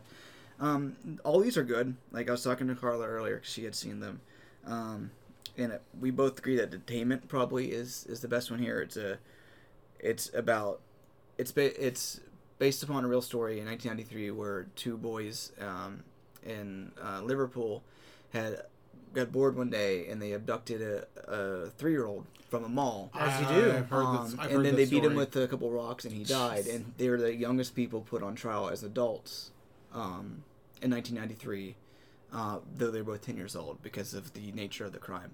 Um, and it's recreation of them talking to the police in their own separate recordings, along with the flashbacks to what's happening as they're telling the stories. And these kids, the two kids who play um, play Robert and John, they are astounding. They could have been the kids. Like this, if if the if the footage wasn't so sharp, and now if they graded it so it looked like 1993, it could have been the recordings of them in in in the interrogation rooms. Um, so for that, and it's just really gripping in the way that it's done. Um, and it was like edge of your seat the entire time of where the story's going to go. And I had that more from that than I did the other ones. Uh, Marguerite's the only one that really didn't strike me. It's about a woman and her caretaker, where she finds out the caretaker is lesbian. That's to make her think about her, the fact that she had lost love, that she never really told anyone what her feelings were. And it's kind of coming to that, but but it's really low key. It doesn't really have any drive to it compared to the other ones. Um, and Skin is might give that to the Hollywood connection. Uh, I think Detainment's the best one, but I think Skin is likely to win because of the people involved are within the Hollywood circles. Um, it's like Dear Hollywood, Dear Basketball won last year for the animated ones because it was produced in Hollywood by Kobe Bryant's friends. um, so therefore, it, it, it won because of that more than actually being good. Um, so people might vote for the people they know, you know, because I'm not sure. I know, like some categories you can vote for anything if you're part of the academy. In some categories you can only vote if you're part of things. I don't know. Um, but and Skin had some cool ideas uh, to play. The thing about these is that all of these are really emotional and they're really down, and there's nothing of levity for this. Like so, uh, Detainment was the fourth one to play, and then I was like, okay, we've had this nothing but misery. Can the last one please be something light? And then comes the Skin. the one with Georgie in it, which is about white supremacists beating a black dude. Fuck. Um, and it's like uh, Nice little romp and through first thing I saw, like I, I saw the the little photo they have for it is a bunch of people wearing American flags shooting with uh, like SS tattoos on. I'm like, God damn it. um, and then uh, Maybe it'll and then what happens fun. in in regards after this beating and. Uh, the poster shows the kids involved with the both people involved with the beating, but they're not really as much of it. So I thought there's a good idea there that wasn't completely done. But I've just been ranting about these for a while. Check out the website for actual more thoughts. Um, since anyone has seen it, no one can say otherwise. yeah, pretty much. Uh, next up is adapted screenplay, uh, and then we have for that for writing adapted screenplay. We have uh, the Ballad of Buster Scruggs, since uh, one part is based upon a Jack London story. That's the one with um, Tom Waits looking for gold, um, and then another part is told from someone else uh, as ad- adapted. The other four are are new stories. Uh, Black Klansman, Can You Ever Forgive Me? If Beale Street Can Talk, and A Star Is Born. Um, and I haven't seen Can You Ever Forgive Me, but I have seen the other other ones. Uh, gentlemen, I'm gonna give it to uh, Buster Scruggs again. I'm a sucker for the Coen Brothers. Uh, they're some of the people that got me into filmmaking, and their dialogue is a lot like uh, you know, it's just a part of their movies. And to, to hear people speak those dialogues in that Shakespearean manner that they do, I think it really sold it. But you know, if I my fallback is Black Klansman. I thought that was a great movie through and through. I thought it told the story, even though it played with the history a little bit. It did tell the story that that needed to tell to support its themes as opposed to support the history of it exactly. Um, so I thought that one was great. I go with my Klansman. yeah, um, yeah, I, I, I agree with uh, with Michael over. I, I definitely put for either Black Klansman or Ballad of Buster Scruggs. I'm not entirely sure which one. I do, but having the six short vignettes uh, of different styles and different different amounts of talkingness, I guess. Um, it's not to say that that's that's the whole only thing there, but of there sounds like a different voice for each of the six versions. It's not that, and uh, they all they're all very Coen-esque, but very Coen-esque in different ways. Right. Um, It's like Raising Arizona, and then you get Fargo next, and then you get No Country for Old Men. that's, next one, one. that's one thing I love about the Coen Brothers is that you hear the dialogue, you know, you know it's them, but it doesn't mean it's all the same. Because Right. you look at each of the movies and they're all completely different, yet they're all still have the same feeling. Yeah. uh, which is kind of weird. Uh, I don't I don't think any other filmmakers have that ability to be so different yet so the same, uh, in a really positive way. Right. Yeah. It sounds like a backhanded compliment. It's not meant to be.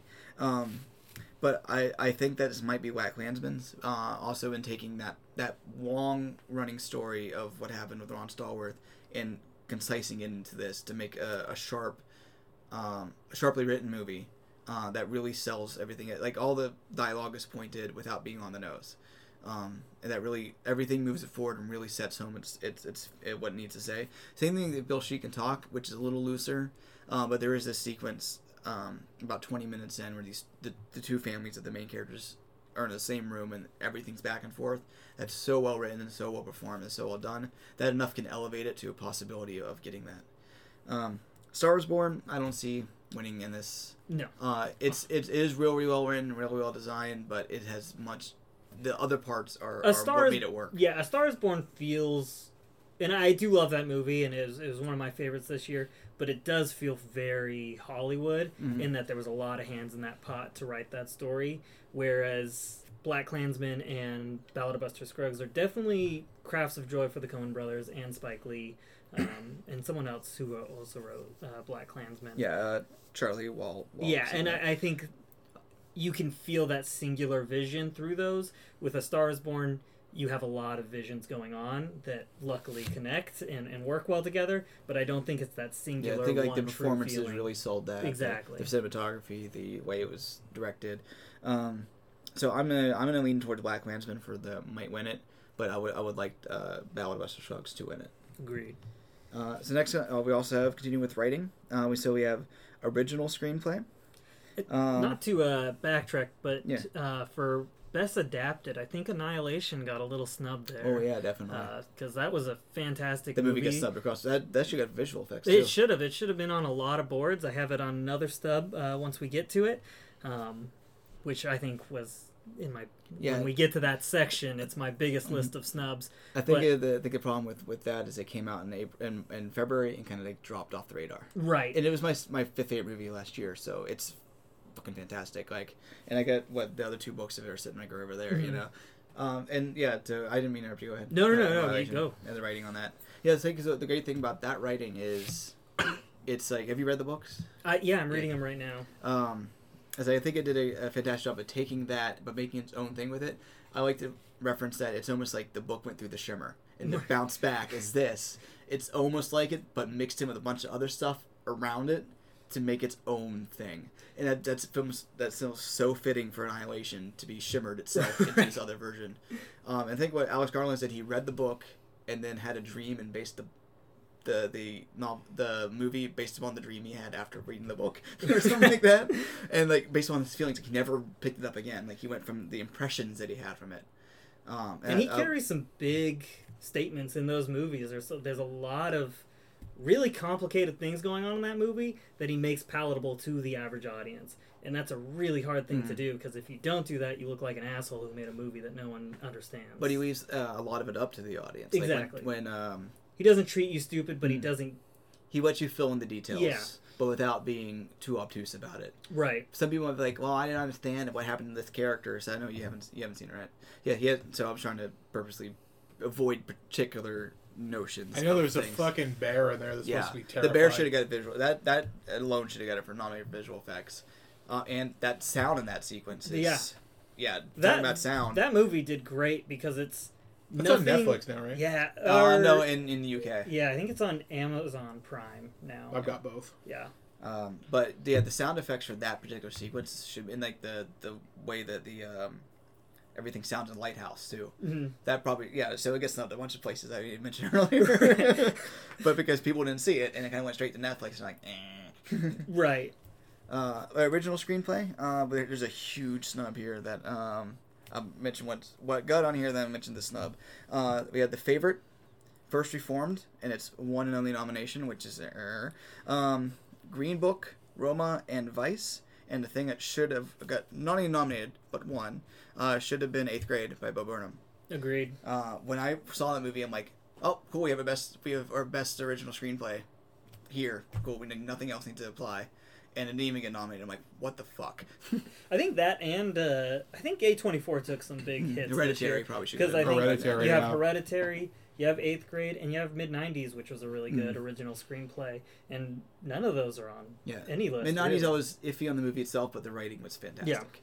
Um, and then yeah, so eighth grade should have got this, and if you ask me, that's that's somebody. It is, Boner needs to just run up there and just grab it from whoever actually wins. It's like this is mine, bitches. Just run well, and away. he, he took an experience that everyone's had and and showed it to you in a way that didn't feel too abrasive. Mm. And that's you know not an easy thing to do. No one wants to really be reminded of the worst times of their life. Exactly, and it, it's reflected like it might as much of it is reflected over the day of of YouTube videos and Snapchat and Instagram, whatever the hell the kids are using. The kids, um, the uh, but it still felt like so much of that was my eighth grade experience. Right. Um, and then my wife's an eighth grade teacher. She said that you know it's what the kids talk about. uh, and if have you seen eighth grade yet? Oh, you, you need to see. I think it's I think it's rentable now. Um, I know here's you know it's I about forty five bucks. Prime again. Yeah, I think it might be on Prime because it's A20. Most A twenty four is on Prime. I guess for First Reformed is. Um, Mid nineties I think is on streaming Mhm. now. Uh, Never going back, which also has s- solid screenplay. Um, basically, if A twenty four is in front of it, uh, uh, should it probably got a nomination because they pick great scripts and they say make these movies. You know. Um, but of what actually was nominated, uh, thoughts from the five that did make it. Uh, I haven't seen First Reform, so I will reserve judgment on that one.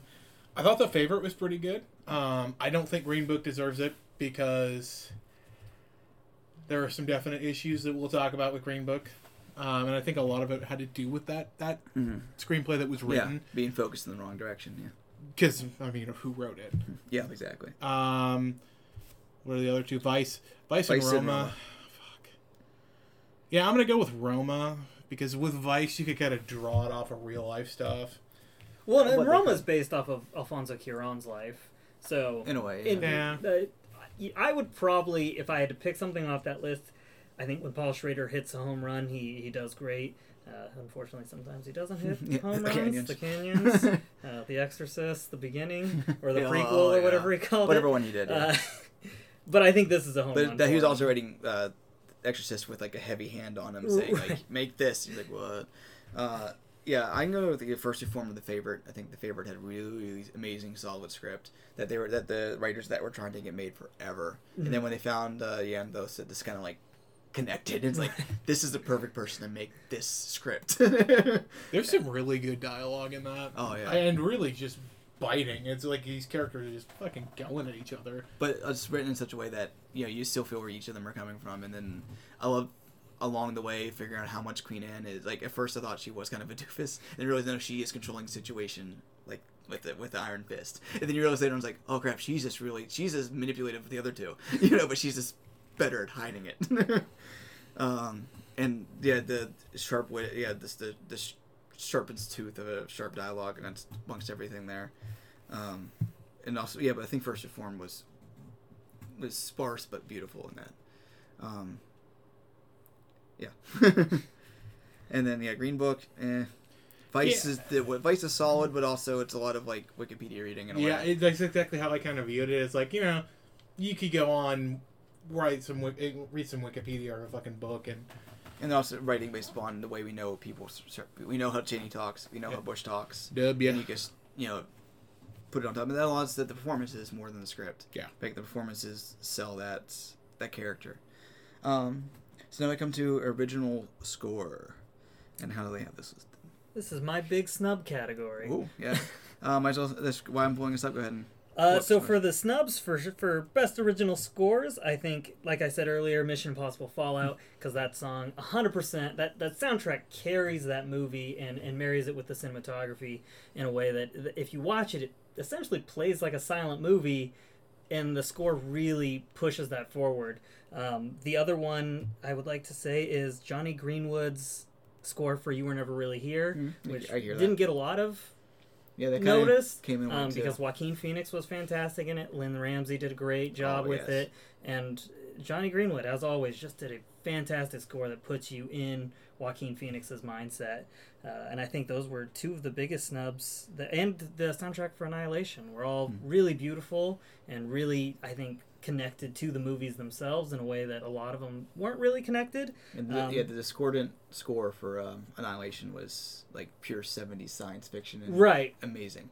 and it just worked and, and even with uh, you know crosby stills and nash in there I mean, that song's been overplayed now but it is fantastic in that movie and works so well And uh, if we're talking, still about snobs before we even list what what's on here, I'm gonna say uh, yeah, uh, Jóhann Jóhannsson's for uh, for Mandy. Oh Um, yeah Mandy. i, I, don't was know. gonna if- say Mandy. man I don't know if that could actually get a nomination. It did play in a couple places for weeks. So, um, but also it's a movie that kind of give him the radar. because he's dead now Yeah, and it's, it's- such it's- a good you know granted he got it for arrival which he should Yeah. have but mandy is something else His mandy is a that was- score that you're never going to hear again anywhere else and i think It when was i saw perfectly fitting. Yeah. when I saw it with you, I was like, that's that's a movie that 100% delivers on the poster, and the soundtrack is 100% a part of that. Yeah, it's like I, I was like I, need, I was like I need to buy the soundtrack. I haven't bought it yet. I did buy. I did get Suspiria's, though I wouldn't put Suspiria on this list. I think Thom Yorke's Suspiria score was actually fantastic too. I don't think it's a snub as such as much as I personally liked it. Right. Um, but the the things that actually got nominated were uh, Black Panther, Black Klansman, If Beale Street Can Talk, Isle of Dogs, and Mary Poppins Returns. And I'm just gonna say fuck off Mary Poppins Returns here because all so much of Marc Shaiman's score there was was uh, orchestrations of songs you heard the first time. Yeah. I, I don't know how many times I heard "Spoonful of Sugar" in that in like during the interstitial between the songs, uh, which I didn't like the songs either, but that's the next category. Um, but like that score was just the previous score again, so I don't know why it even got nominated there. Um, from what's actually on here, honestly, I don't remember a lot of these Yeah. particular You know, I scores. listed the ones. I remember didn't get nominated. I listened to them this morning. Um, Black or Black Klansman, I think, is a typical Spike Lee kind of song. It doesn't really stand out.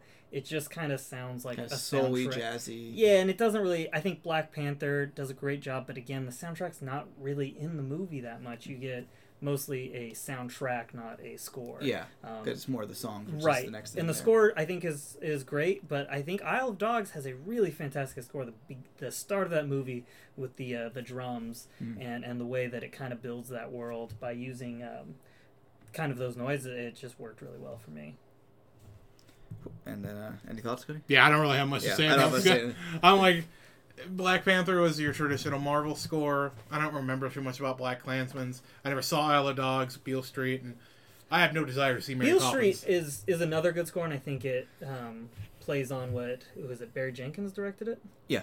Uh, I think it plays off what he did with Moonlight, with doing those those classical songs to this setting, um, and you get a lot of heavy violins, and I, I really think it's a great soundtrack. But I don't Yeah. know. Oh, now it- I think about I do remember because I remember when I was watching it and seeing parts of it, it's like thinking that because he has those long Mhm. notes, same notes, and it's like I was thinking, what if this the score is telling me how to feel, and that's, Right. It kind of took me out of it. Now I'm thinking about it because I was thinking like I more notice scores I don't like than scores I do. It- Because the scores I yeah. do like kind of just are integrated in, in, uh, integrated with the movie, and the ones I don't like are like you're trying to make me feel this, and I can hear it, you know. Well, and- um, and but I think now I hear I was I was Right. when I was watching the movie and hearing those long notes. It made me think like if we take the same score and put it over something it doesn't match, is it going to make me feel how this movie's trying to make me feel?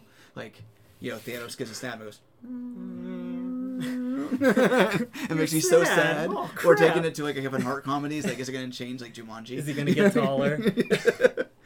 and that's um. So maybe I'll just disqualify it because I didn't notice it.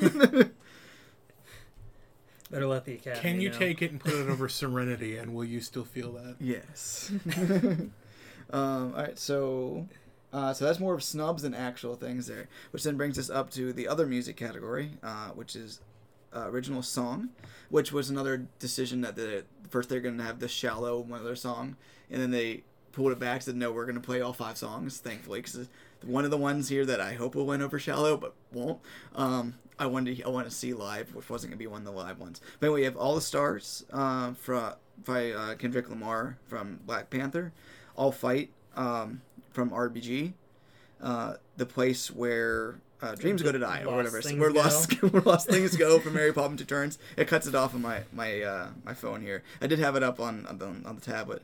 Uh, Shallow from A Star Is Born, and when a cowboy trades his uh, trades his spurs, Spurs for for wings, Wings. From Ballad of Buster Scruggs. I mean, we all know fucking Shallow's, Shallow's gonna win. going to win this. Shallow's going to win, but I want. I'm a, I'm a huge Willie Watson fan. I love Old Crow Medicine Show, and seeing Willie Watson come back with the Coen Brothers was a really big treat for me. I don't know if you guys know this, but the last time we heard his voice in the Coen Brothers movies was Hail Caesar. He uh, was the voice of Aldrich Aldrich Einreich or whatever his Oh, name yeah. is. He did the uh, the overdub for his singing. Oh, cool. Um, and he does, you know, that song, and I think it's a great song. It kind of reminds me of Pat Garrett and Billy the Kid soundtrack mm-hmm. in a lot of ways, and I really loved it. But we. Yeah, all know I uh, it's a loved that point. song so much. Like, and yeah, I'm I'm hoping when like I think Shallow actually is the best of those five picks. But if anything beats it, I hope it's when the cowboy changes uh, spurs for wings, and I, I cannot wait to see that live. You know, I'm Yeah. looking forward to seeing how that's that's put on stage. Obviously, I don't expect like Tim Flynn kind of like. Oh wait, they're actually going to perform all of these. They're performing all five. They were gonna I think a minute and a half though, so it's not the full Not the song. full it's the. Eclipse version of them. Um, but they were gonna gonna do I think uh, all the stars and uh, shallow, and then put the other ones to the back burner, which means it means they already picked the winner. Oh, yeah. I think shallow was gonna win from the first time we heard it in the trailer. You know, was it in the trailer? Yeah, I don't know. it's like, Not like I saw that trailer too many fucking times. it's in front of every. As we talked about other places, it's in front of every movie since June. it's the, A Star Is Born's adverti I'm glad the movie was good. Yeah. Because its advertising made me think it was going to be fucking terrible. Yeah. It's kind of like when you see a trailer and then someone's like, it's their Twitter handle and they're like, I loved it. And I'm like, this is "Oh, going to be awful. This is going to be a pile of dog crap. but I don't have ever heard. Mary Poppins was just, I, it sounded like just a generic Broadway song. yeah, I didn't like hate- it at all. I That was my least favorite song of that. I didn't like any of the songs, and besides, the only song I liked in, in Mary Poppins Returns was the covers on the book, which totally isn't a Mary Poppins song at all. It's a cabaret number, sho- or it's a it's a Chicago number shoved into Mary Poppins. uh, but I when this song came on, um, right after that song, oddly enough, I was like, this is the Oscar song. I was like, I can tell this one is what, and it doesn't make sense in the movie. It just it interrupts the flow completely. It's a, it's not a good song either, but it's the song that they Bob really fucking hated Mary I, Poppins. I didn't, but this song I particularly did. I, Like. I don't- haven't seen Mary Poppins yet, but everything around it I have not enjoyed, except for the cast. I think the cast Ben Wheatley or not Ben Wheatley, uh, Ben That'd be No, Ben Wheatley's uh, Mary Poppins. I watched that. Someone get their head cut off. Holy cow! Uh, ben Wenshaw and uh, Emily Blunt, I think, are great. I don't think Emily Blunt's good as Mary Poppins. But she's normally good. She's not a good Poppins, but um, Well, that's because she's she's not even actually Mary Poppins. That's just the tetanus she got from stepping on that nail. is this a fever dream? It's a fucking fever dream. She remembered she was Mary Poppins with the three kids and the one's not dead. um, Like, shut up, mom! You are gonna get us eaten. and maybe, uh, uh, uh, though I do expect Shallow to win like 99%. Part of me kind of thinks that all the stars might suddenly do it to simply be like Black Panther. Um, but I think it's definitely Shallow's to lose. Um, as long as Bradley Cooper doesn't piss himself. Of course, that was the grammar. I mean, if he does that, that just sells that even more. Yeah, yeah. Uh, you know, I think I'm gonna do something for you guys. Just pisses himself on stage. and uh, which I have leads to Bradley Cooper as one of the nominations for directing, which is our next category. Uh, so you have Black Clan. No, did he get nominated for? No, he didn't get nominated. didn't. For, no, I thought he was He got going a, to, but I think did. a golden. He got a Golden Globe for it, yeah, or because he was definitely snubbed out of it. um, which I thought he did a fantastic job of directing. For a first time director, he Same. had a lot of restraint, and he learned a lot from David Russell and Clint It- Eastwood. And Yeah, it felt like a Ben Affleck kind of production where it was competently handled, and uh, you could tell that he was influenced by Clint Eastwood. and didn't do too many excess things. Right. Like, he, had, he really could have had like a lot of running across the crowd shots, all those sorts. Like, or really, really, really so- soppy that thing. But I think he pulled back. That Yeah. really helped. Yeah, he did. A, he did a really good job. I was, I, I keep, I forgot it was him until they popped up. I'm like, oh yeah, he did direct this. Uh, but the people who are nominated for directing is Spike Lee for Black Klansman, which I think is what first nomination since Do the Right Thing, right? Uh, no, No? I think he got one for Miracle at St. Anna. Oh, okay. Um, which I don't think anyone saw. I saw, and I think that was one of his best movies. Uh, then we get uh, Paweł Pawlikowski for Cold War, uh, Yorgos Lanthimos for The Favorite, Alfonso Cuarón for Roma, and Adam McKay for Vice. Oh, what? What? No. Bryan Singer. or Dexter Fletcher, who actually directed the movie. Uh, well, he directed like the last half of it. Yeah, definitely not Bryan Singer, because one, that wasn't directed really well. Two, Ooh. fuck you, Bryan Singer. Yeah, they and then they fucked it up. Didn't they give him that win at the Golden Globes or no?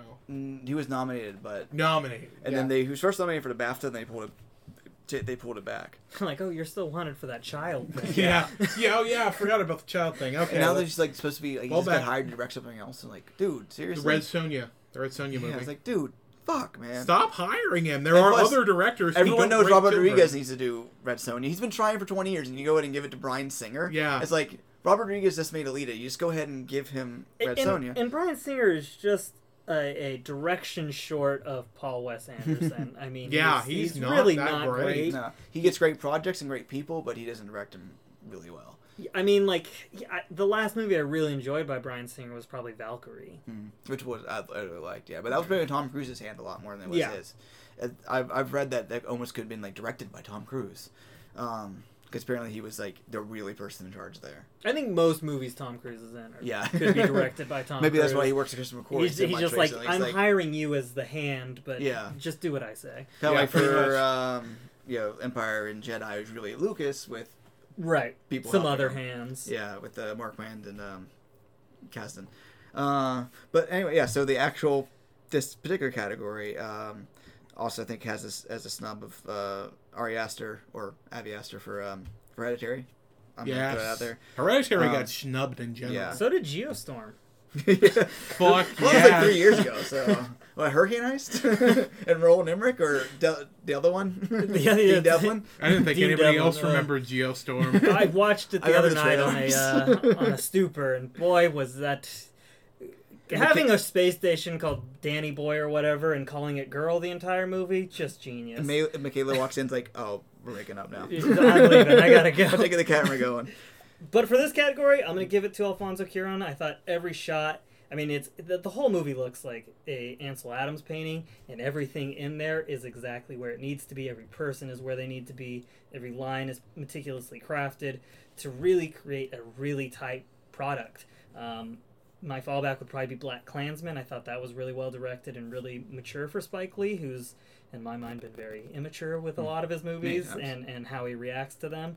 But I think Alfonso Cuarón knocked it out of the park. That's park. why she skipped cinematography because they're like, "What crap? There's some, there's no cinematography notes around these that we, we didn't that we didn't say." Yeah, um, but we'll just um, continue with Ingo back. Um, yeah, go ahead. I would go with yeah. I, I, I I agree pretty much exactly with what you say, especially about um, about Roma. It's very well just crafted. Mm-hmm. It's like you, you definitely know everything is in its place. Like nothing is left to chance. Dude just did a great job on it. The shots are amazing. Everything's well acted. You know, Black Klansman would be my second. Vice would be my third. Um, or the directors of those. You know, and I, and by no means is the lady who directed. It is a lady, right? What? For the favorite. The favorite? No, it's it's uh, Yorgos Oh, uh, it- Okay, so that Yeah, he gentleman. made the. Um, It's like yes, it's all men because there's there's no it's like no women get directed this year. Oscar so long. It's like that by no means was a badly directed film. Like No. any of these could win, and I'd probably be. Yeah, okay if with Roma wasn't there, I'd go probably go with the favorite. But Roma was so meticulously crafted, as we noted. Like I think ever it's one of the movies that felt to me like he had full control over every single frame, every movement, every how everything looked. Like he had, you could feel the master's hand moving. the everything. fact that he can have a dude naked, martial artsing halfway through the movie, and it still be taken seriously is a testament to nothing his that directing. takes you out. It's not like, Like it didn't take me out. I'm like, yeah, does that exactly. I mean, it's a funny thing to talk about, you know, out of context, but like in context in the movie, it fits, And that and that's incredible. the fire scene halfway Oh. through is just unbelievable. I mean, he, he I didn't think he could top the long takes in Children of Men, but I, that fire scene is just it's not as complicated as the scenes in Children of Men, but it is way more well crafted and just really meticulous on how he wanted it to look and how he wanted it to feel and where he wanted y- the and even to the riot scene when they're in Yeah. the department store that is some that's a very tense especially when you know you see the guy pointing the gun at her and Mhm.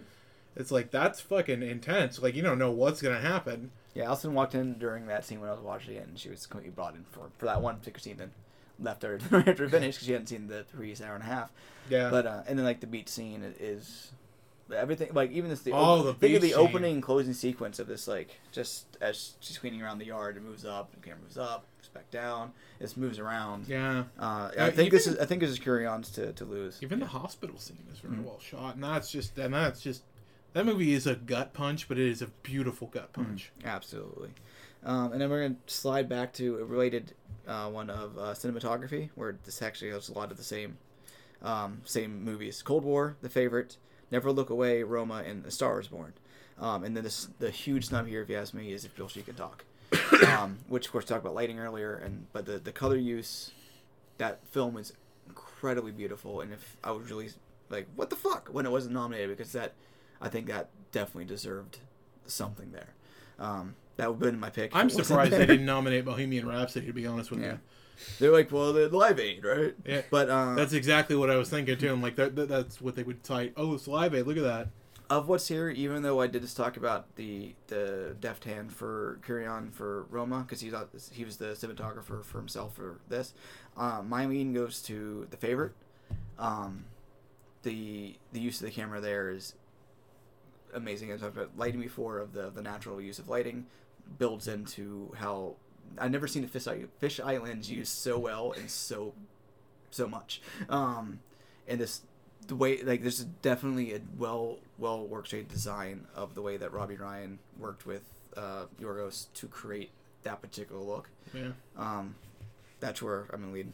Like Uh, you know, I'm gonna give it to Roma again because Alfonso Cuarón really did a great job. You know, he had one of the best cinematographers ever at his at his beck and call, Emmanuel Lubezki, who just does amazing things. You know, we've we've all seen uh, The Revenant, and he he took the job from him and did a fantastic job. And, and if anyone knows who Ansel Adams is, the photographer, yeah, it's good. they look exactly like Ansel Adams pictures, and Ansel Adams would wait four hours to take a picture, and Alfonso Cuarón did it a whole feature out of it, and that's just mind-boggling to me. Yeah, Yeah, it, it's hard to that. root, it's hard to pick against Roma. I just fucking beautifully shot. It is it's literally like watching a two hour piece of art. exactly. And I, if it wins, I'm all I'm all happy for it. Although you know Um, the favorite I think would be my yeah. second. And I, I didn't. None of us saw it. Never look, never look away. But Caleb Deschanel did that. Uh, shot that, and he's a fantastic cinematographer. So I'm sure it looks looks wonderful if he was if he was behind the camera for that. Um, and Cold War did look amazing um, with uh, Łukasz Żal doing um, doing that. But also, it's shot very much like Roma. It's also black and white.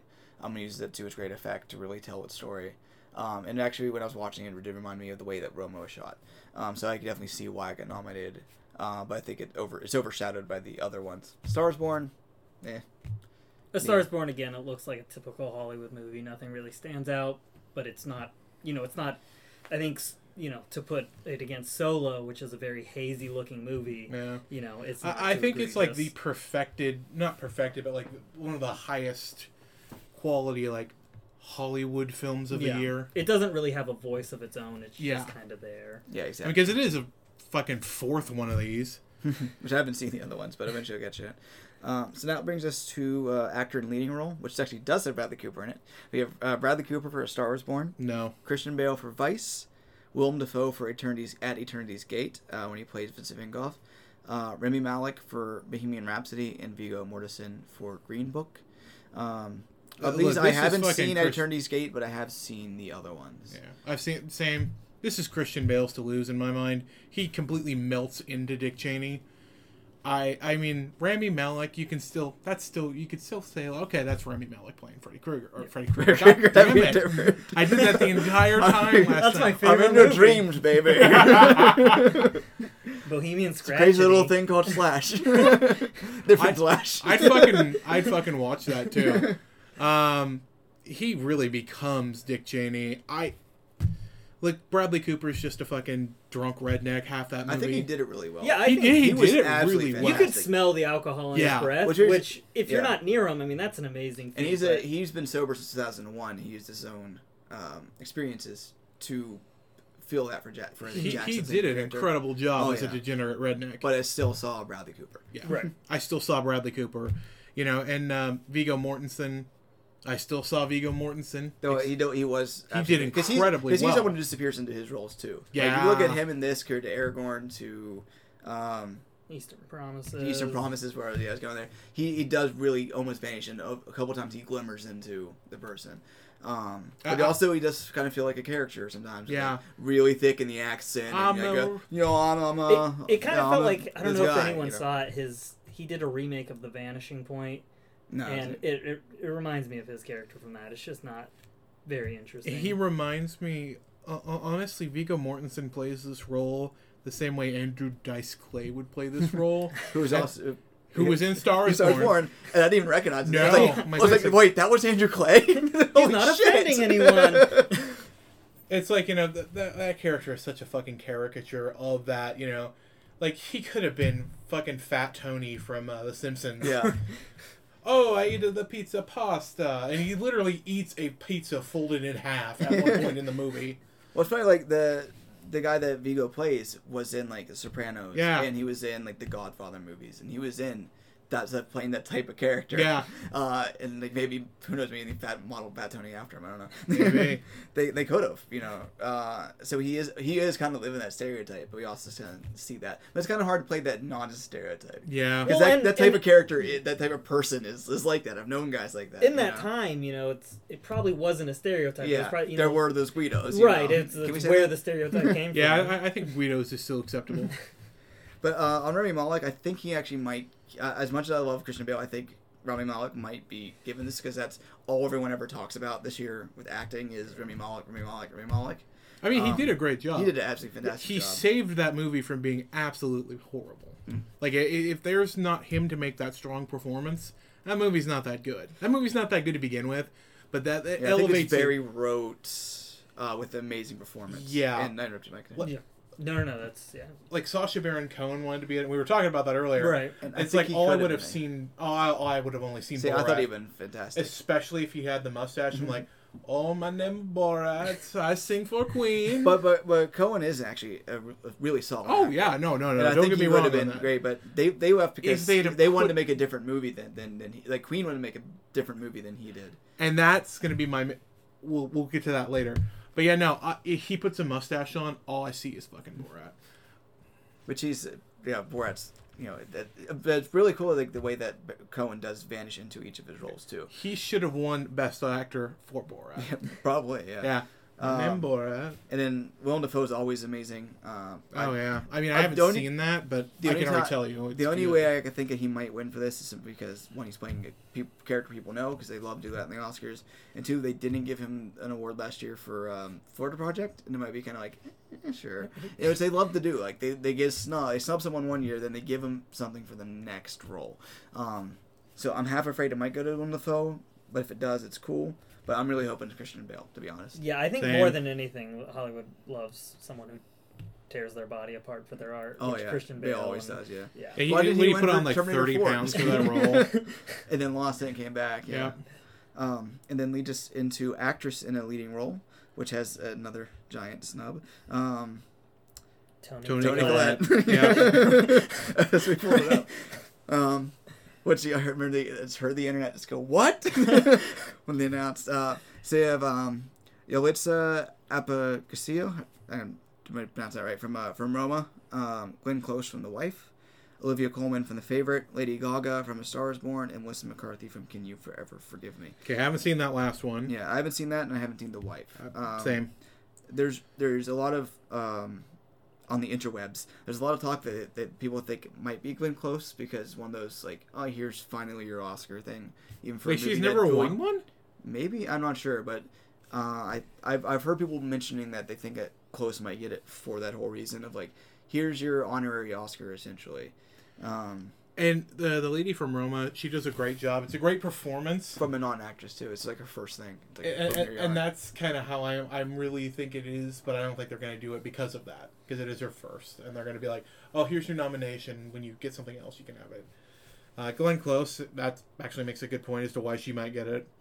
Um, I liked Lady Gaga in that role. I don't know if she necessarily deserves Best Actress for it. I think she absolutely killed it though. Like She, she did nailed great it. I think that did a good job of uh, convincing a lot of people who like are still naysaying her, even though she is one of the best musical talents out there, Oh yeah. to be like, oh, she's great. Like people, are like, eh, is you know, hotel, machete kills, whatever. But people are like, us, but she's still like a pop star to a lot of people. And then when she came out there and just like became Ally, Yeah, she like, did a great job. the- you know.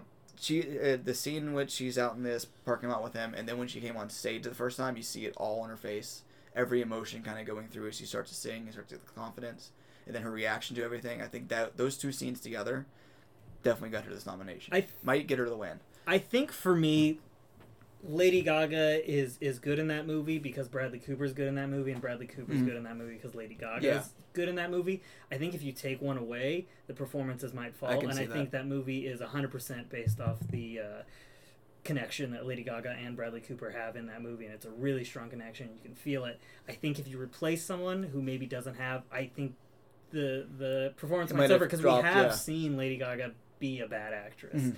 uh, I would love to see Olivia take it. I'm a big fan of hers from Yeah. Broadchurch and from uh, Edgar Wright's work. She did a really I, good think job. she's great in everything. I, I think she played the fact that yeah, Queen Anne was old. Uh, you know, she was frail as fuck. She had a lot of issues, especially due to the fact that she did have so many miscarriages and a dead husband. She played the fact that you know that she is really not there, but also kind of there. You could see like there are scenes where she's pulling the strings. Um, and I enjoyed the fact that at the end she made Emma Stone massage her legs because you don't fuck with a person's. She hit the power roll. Uh, that's one thing I love about the movies, like the power Yeah. structure continually. You don't switch. crush a bunny, you bitch. But yeah, Toni Collette, I think would Yeah, be Toni Collette. Toni This is- Collette, should have been Velvet Toni Buzzsaw. We Yeah. all know. It's like how do you how do they not nominate her? yeah, because that was the performance of, of her career of, of the year. Like it, it was such a strong performance because you couldn't take your eyes off her. And the moment she finds out her daughter doesn't have a head is just so Fuck. haunting. the thing is, you like hear it before you see it, and it's even more, you know. And then the the Did uh, did Allison ever actually finish? the- no, no. I just told her what happened.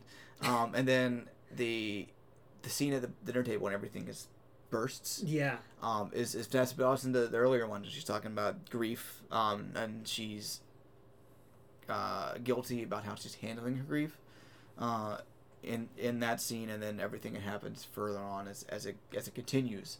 But I, th- I honestly think that Hereditary got shafted a lot because it's a movie that made people feel bad.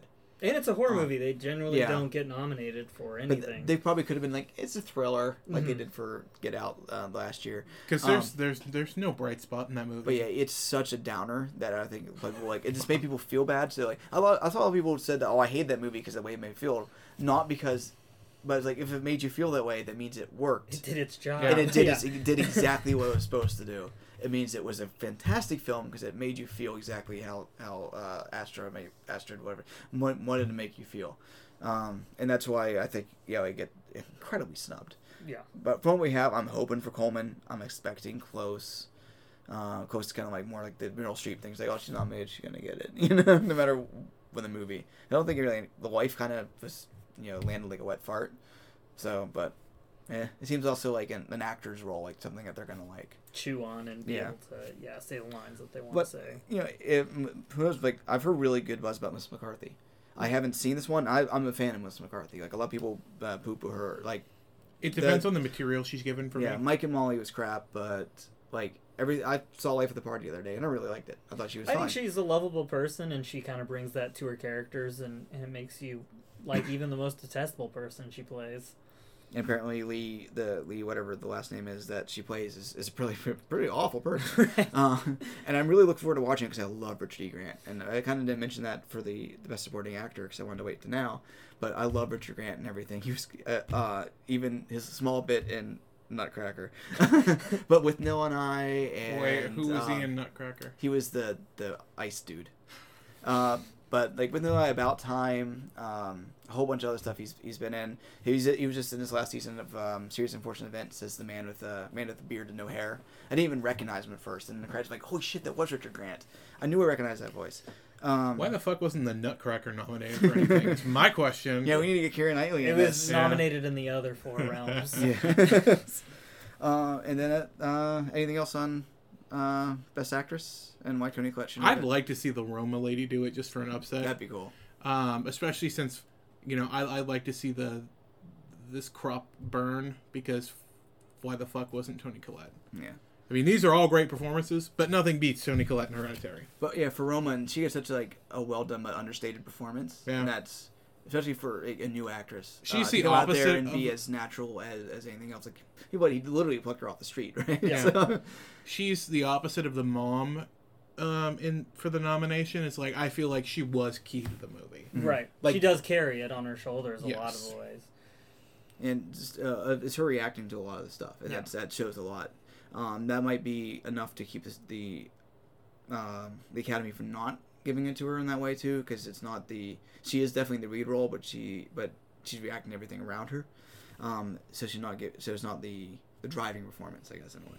Um, but so that leads us to best picture. To the show, Uh, so we have Black Panther, Black Klansman, Black Bohemian Rhapsody, Black the Favorite. Um, uh, the Bohemian Rhapsody, the favorite. Um, Black Green Book.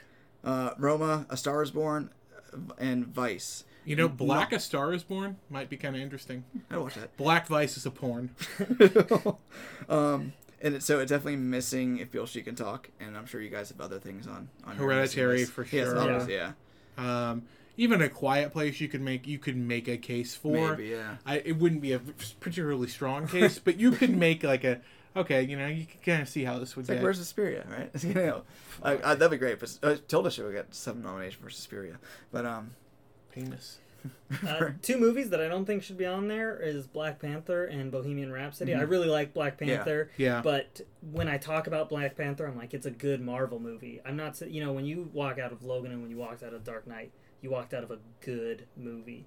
And Black Panther is just a good Marvel movie. It's the best of the batch that I, they have. I think that for Black Panther, if they didn't nominate it, there would have been a, such an uproar. It- yeah. it's And definitely a give me. it's nomination. cheaper to nominate it than not. Yeah. But that's that. Then that's my problem with them nominating it. Is it's placating, um, but it, it's it's placating. You know the fucking comic book nerd to a point, who's like, why don't you ever nominate one of my movies?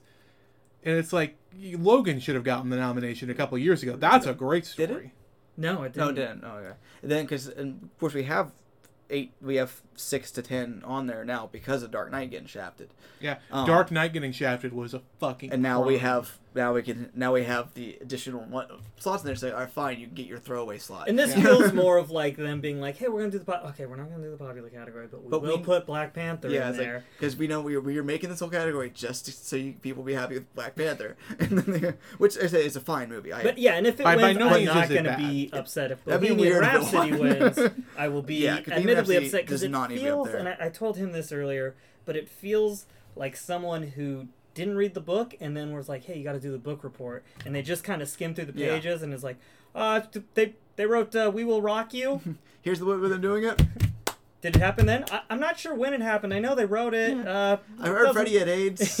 I put And- that at the end. Sounds like a good point. Point it. Fun fact: he they didn't even find out he had AIDS For, until uh, after Live. Aid. Yeah, And the- I understand from the movie of why they put it where they did because it's, Yeah. it's a good climax, it's a good break. But they never broke up at that point. Like Well, he did his yeah. own shit, but they're like, "Cool, I'm gonna do my own stuff." Like the person who came close to breaking them up was Roger Deakins, not Roger Deakins. I mean, Roger Deakins. He was John about to walk out and make I need to Blade film some shit.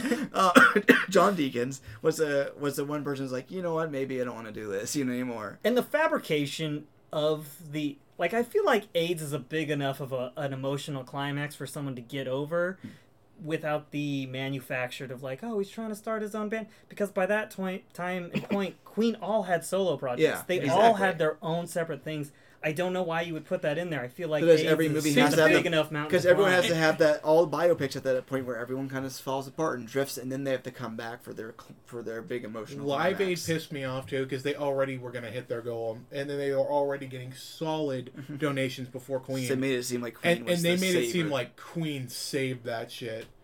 i But would that, love to that's a see- great yeah. performance though. Like Oh, that, yeah. that sequence.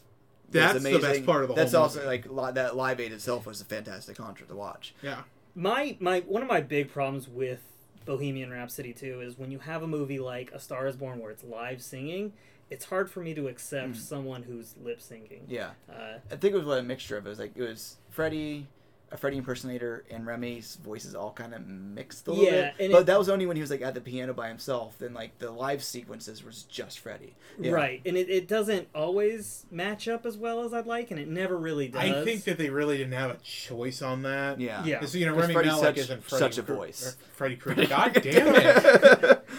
No, I mean, it's it's it's an impossible person to kind of get, but I at that point I would just rather see a Queen. And I also don't like the fact that they made this as PG thirteen, and they they had the band involved because they are painted like saints. Yeah, it's mm. the NWA treatment of Yeah. Easy E again. but Yeah. with the, I mean, it's Let's cut essentially- out all the beatings. Yeah. I'm not sure Brian May beat him with his guitar, but still. But yeah, I mean they are you know. We're these wonderful British chaps, you know. Oh, Freddie Mercury was so mean to us. But when it's like when it comes to like produced by Brian May and uh, Roger Taylor, you know, it's like oh okay, Yeah, that- when that popped up, I'm like, okay. Well, that's why Cohen left because he wanted like oh I need to tell the the actual story, and they're like oh, no, you're telling our our approved script. Yeah, you're which the original script sam- was the original script was Freddie died like after the second first or second act. And it was about how Queen gets on after them. Which I would like, have loved to have seen a Yeah. Wayne's World sequence in that movie, but If it- we didn't get it's like that. this is how we hired Adam Levine, who was in the movie himself. He was the truck driver. right, he was the Freddie truck hooked up driver. with. Yeah, Uh, I didn't even notice it later. I'm like, he's looking familiar. I looked up later. I was like, oh, that's that's Adam. and there's just no conflict. They're like, "Hey, we're probably not going to do this record deal." Really? No, we'll do it. Yeah, exactly. And then they move it, and it's like, what? What? That that was the big obstacle. and, and, and the fact that they they downplay the fact that Freddie uh, Freddie Mercury yes, not Freddy Krueger. was was bisexual. They're like, oh no, you're gay. It's Yeah. like, no, he was bisexual. Right. That was the entire point. And they're like, no, no, Freddie, you're gay. It's like, no, there's there's nuance to that. And but yeah, it's but it's by erasure again. You know. Yeah, it's bi erasure. And then uh, the whole thing with that and um, is that like it- the funny like in the first show, people were like, oh, they even mentioned the fact he was gay or, or bisexual, and then no, no, we're gonna do this. But I remember reading people who were at screenings where people reacted like the screening Alice and I were on where um the first time Freddie kissed that guy, like this woman gets up and like, just walks on. out. you mean the lead singer of Queen is gay? He's got a mustache, just practically like a wedding ring. and he's in a band called Queen. And uh, but we were at we were at Disneyland uh, a few weeks after it came out. Uh, well, it's still playing in movie theaters, um, still selling out, even though it's on DVD. Uh, the, um, Thankfully, I rented it for 99 cents through Nice. Vudu. Ooh, that voodoo that you do so well. And uh, but what's funny about that is, um, so we were we were online, uh, and then we heard some people talking about Queen in front of about the main movie in front of us, like, oh yeah, you should go see it. It's fantastic. It's done. But I do want to let you know that that yeah, he is gay, and by telling you to watch it, I'm not thinking you're gay. I'm like, what the? One, who doesn't know Freddie's gay or bisexual? Two. Recommending someone a movie about a person who's bisexual doesn't like- mean that I'm yeah. indicating you're bisexual. You should watch Hey, you Black Klansman. I know I'm not insinuating you're black, but Or you Klansman. should, we should watch it. But uh, speaking of Black Klansman, I think it was like yeah, it, it's Spike Lee's best movie. I think. In Yeah, I think- ages. I haven't seen Miracle. I think Sabbath. Miracle at St. Anna was was a great movie, but I think yeah, he really knocked. It's a really mature piece of work. The for him. thing- It really kept out from being all the stereotypes that you're afraid, afraid that he's gonna be like. Yeah. Spike Lee does have that in tendency to jump a little too far. Here's the barking white dude. Yeah. Which is which in way, some ways is fine because you get the reverse a lot. Uh, you get you get the stereotype black guy in so many things. Um, But so I think that movie does a good job of balancing Mm, like absolutely. oh there's you know there's there's really nasty people on both sides of this war and I think it does a good job of navigating that and having two people that you can follow into that world. Yeah, and the thing about this is this is the movie Green Book wishes it was. It's an actually important story and a nuanced take on race relations. That Um, directly reflects today with the Charlottesville stuff at the end. Yeah, The, and that was Um, oh my That's god. Silence and, Theater. It, and it kept reminding. Yeah, Not my theater. his I theater yelled louder. I went to um, Lakewood, uh, which is just down south in um, in Washington, and by no means is it like it is metropolitan area, but I, there were still a bunch of angry ass white people or old white people who got the fuck up and left when Trump came on. You know, like I can't believe you bring this in. Not not because they didn't want to see Trump, because they were mad that we that it was relating the two yeah, together. not that they were mad about Trump, that they were mad that God forbid that you you know you touch their their hero there. It's like fuck. Especially since so much of the movie is about like it's not so much the movie about, but there's there's references in the film with him watching Birth of a uh, Nation. Birth of a Nation Birth of a through the through the projection booth, the conversation he has with his girlfriend, uh, who's oddly enough a made up character for the movie, um, about how film isn't real because we're talking about blaxploitation, and she's like, no, that's a that's a bad representation. Cause not. He's like, it's just a movie. He's like, no, nothing's just a movie, and they tell you all throughout it. Then at the end, they just remind you majorly that movies aren't just movies. Well, and movies are a reflection of society. Yeah. if we didn't have Birth of a Nation, we wouldn't have cinema at all. I mean, Yeah. that movie invented modern editing techniques. But it's incredibly problematic. In all yeah, ways. I mean, it's it's a terrible thing, but I mean, without the Nazis, we just wouldn't have cinema. They're unfortunately a huge part of cinema. Yeah. They invented the modern Lenny editing techniques with or the uh, for uh, propaganda. yeah, for Trump Triumph the Will rather than Right. But right, but I mean, like it's Yeah. the same kind of process of like you know this is the invention of these things, and and they've you know terrible things have happened in between. And Griffith after that made Intolerance. He made a couple other things. So, Right. uh, but uh, but yeah, Black Panther. If that, I think, is a probability of winning. Uh, if it does, that'd be really cool. The lie detector scene probably is one of the most tense movies of the whole year. Mhm. Yes, absolutely. I want Black Klansman to win. It is my one I am rooting for because it is an important film. It's it, it, it it's not self-important that way. That's a lot of problem problem I had with Green Book is that it, it views itself as this nuanced take on race relations, and this is not. It's not. Yeah. This one really is, and it's something somebody everybody should see. I, I said that after I, I fucking watched it. It's gonna piss some people off, like the old white people who got up and angrily left my theater.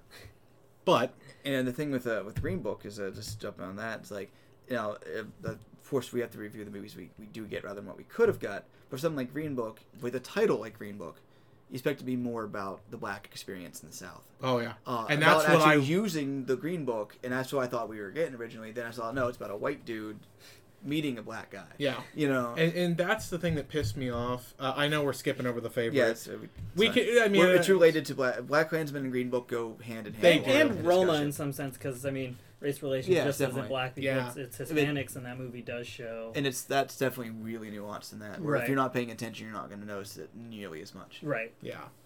Um, with, with Green Book, I love stories that are kind of like that. You know, like Lovecraft Country, um, even like Black Like Me, where a guy actually dyed his skin to look black and went around the South to see what it was like in the '60s.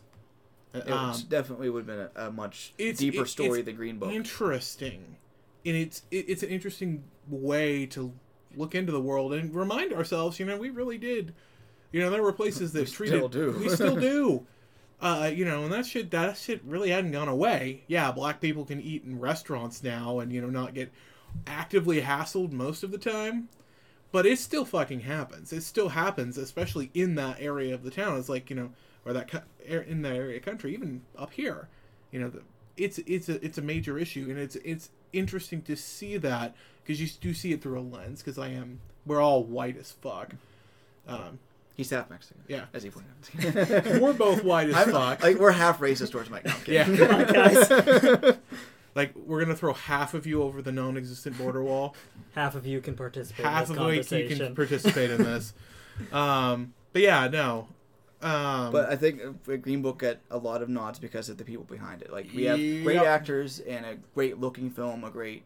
It's actually it's a good movie if you take out those those issues there. and there are Uh, some, and it is actually a fine movie, and I think it's one of those things. If you didn't nominate it for a bunch of things, if you didn't nominate for Best Picture, you're like, why didn't you get nominated? I can understand the the acting ones. I can. I don't know if it did get cinematography, but um, no. No. but it did look, but it does look great. Yeah, like, it has a great color palette to it. And there is a better version of Green Book out there uh, with Joel Edgerton loving. Mhm. oh yeah, which I, I mean that, that one was fantastic film. snubbed pretty harshly, and to see this one get the accolades for a lesser of. I mean, loving is is a pretty similar story as a white guy.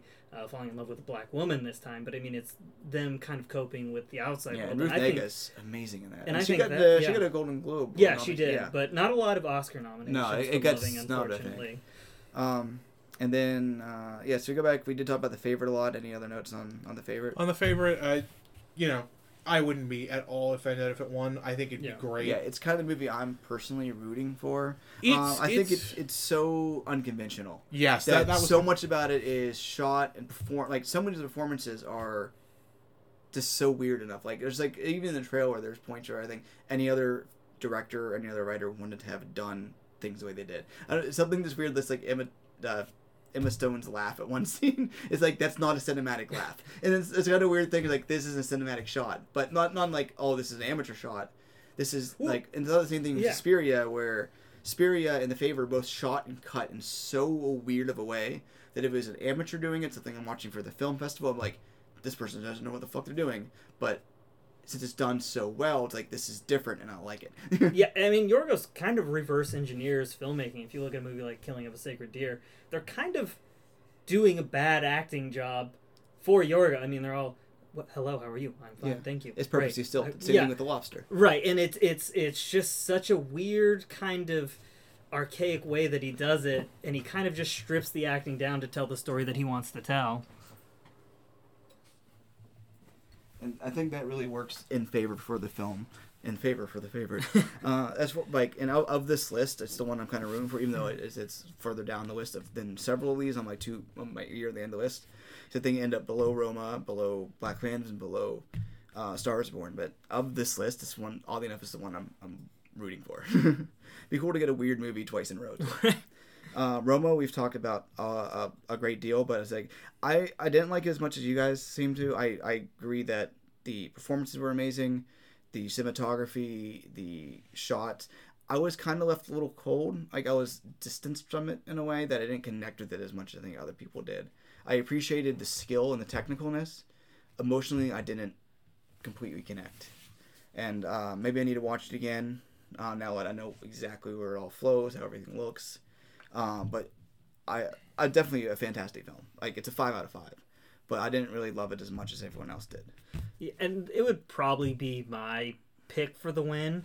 Um, I don't think it's gonna win much, just because of that uh, the controversy with Netflix and the Academy. So it's Yeah. gonna win Um, foreign and then Yeah, there. but I would like to see it win more because I think it's an absolute achievement, and I think it just did everything right that a movie should do. It, it married cinematography, editing, acting, and it just kind of combined it into this near perfect package.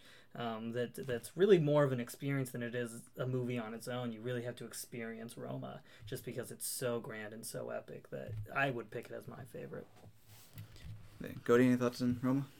not anything I haven't already said. It's it's just a beautiful tour de force of a fucking film. It's it was one of my favorite watches, and honestly, like I said, it took me a while to connect with it, and I'll probably go back and watch it again. Um, but man, it just it had me hooked by the end.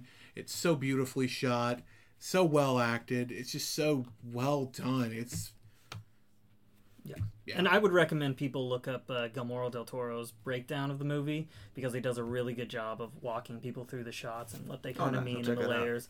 Uh, he released it on Twitter. I would I would highly recommend anyone look it out. And another thing I really liked about the film is it really does, you know, there's a lot of turmoil and like society, you know, change, societal change going on in the background. But but it's not like overtly mentioned by the characters. Right. They have Yeah. got their own lives. They're doing It never stuff. beats you over the head with it. It never becomes that. Even though, even with sequences of the, the department store, it never really bangs you over the head with it. Yeah. It doesn't become about It's- the It's it's a moment in this person's life. It's Yeah. not this person's life. Yeah, which is something I think is very can be very well done and Yeah. Perfectly well done here.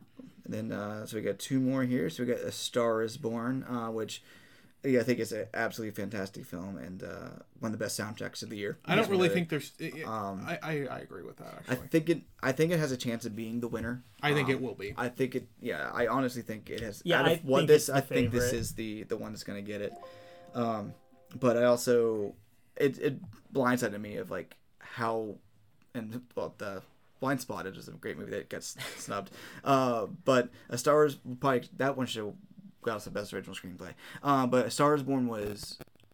I, I this could have been crap. Yeah. Uh, it, everything, but it all came together so well for a big emotional movie with huge moments. Char- then also also character moments, great performances, and I can definitely see why it, it's rated here and why I think it might be the winner.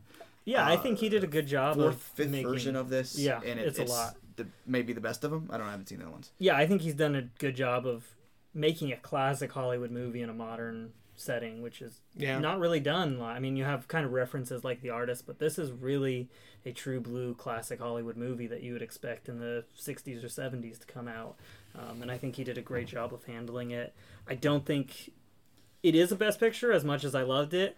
I, you know, I would still give it to Roma, but I think Bradley Cooper really nailed it and, and was competent. I thought the one thing that did detract from it is it does feel like a Hollywood picture and that kind of it. You know, it, it felt very much like it was catering towards that specific kind of subset.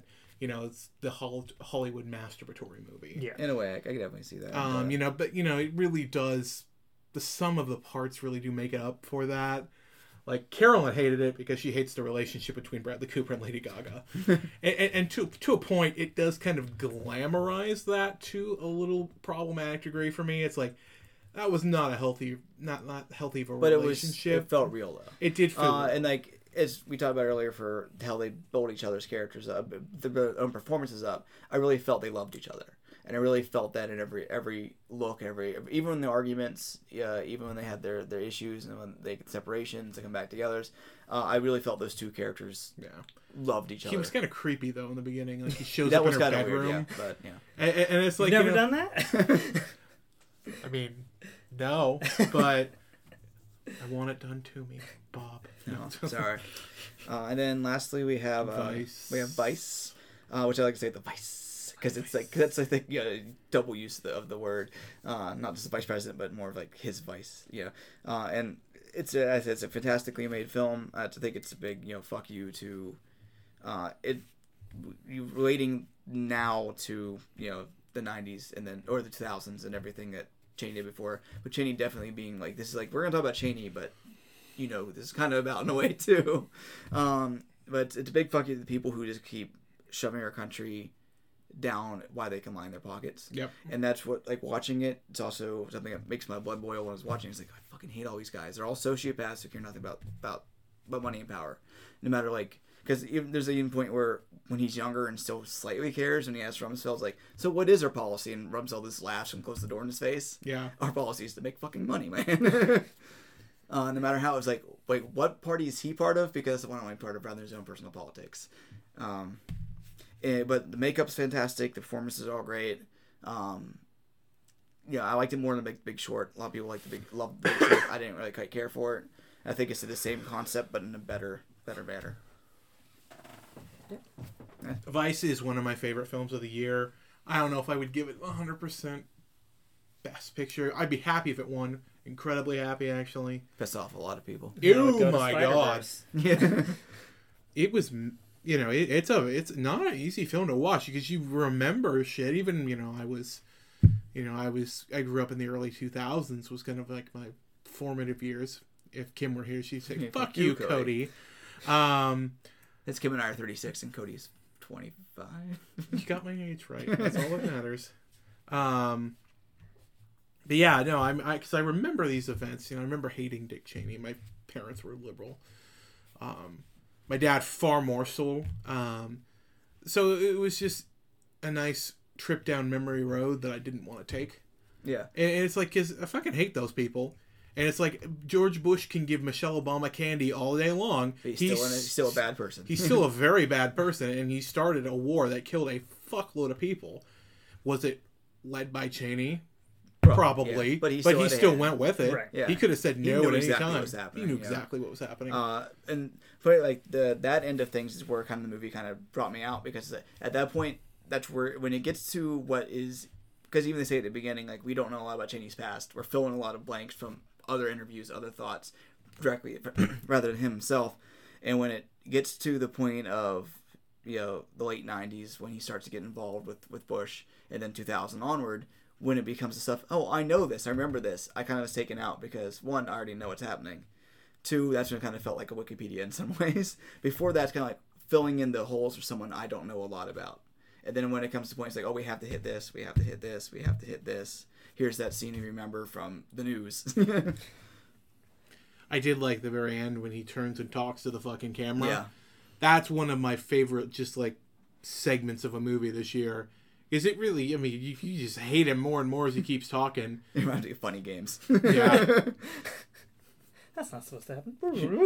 You're complicit in this. Same thing like I, uh, in a slightly different way, like I Tonya last year, um, in which she stops the camera and this says like, "Oh, you're laughing at me? Well, you're part of this then. you know, you're part of the problem. You know." But uh, so it, yeah, this year I don't. Uh, we could see this going a couple different ways. Like we don't really seem to have a consensus, which is pretty cool. Uh, so it's not like a, a overtly fantastic year. I think most of the movies that I enjoyed were not on the list or anywhere Yeah. near the list. Um, This you year had a lot of solid like four out of fives. Yeah, there's a lot There of solid like, safe there, choices. There isn't a like a, a leader where, like oh Titanic's gonna win everything. Right. You know.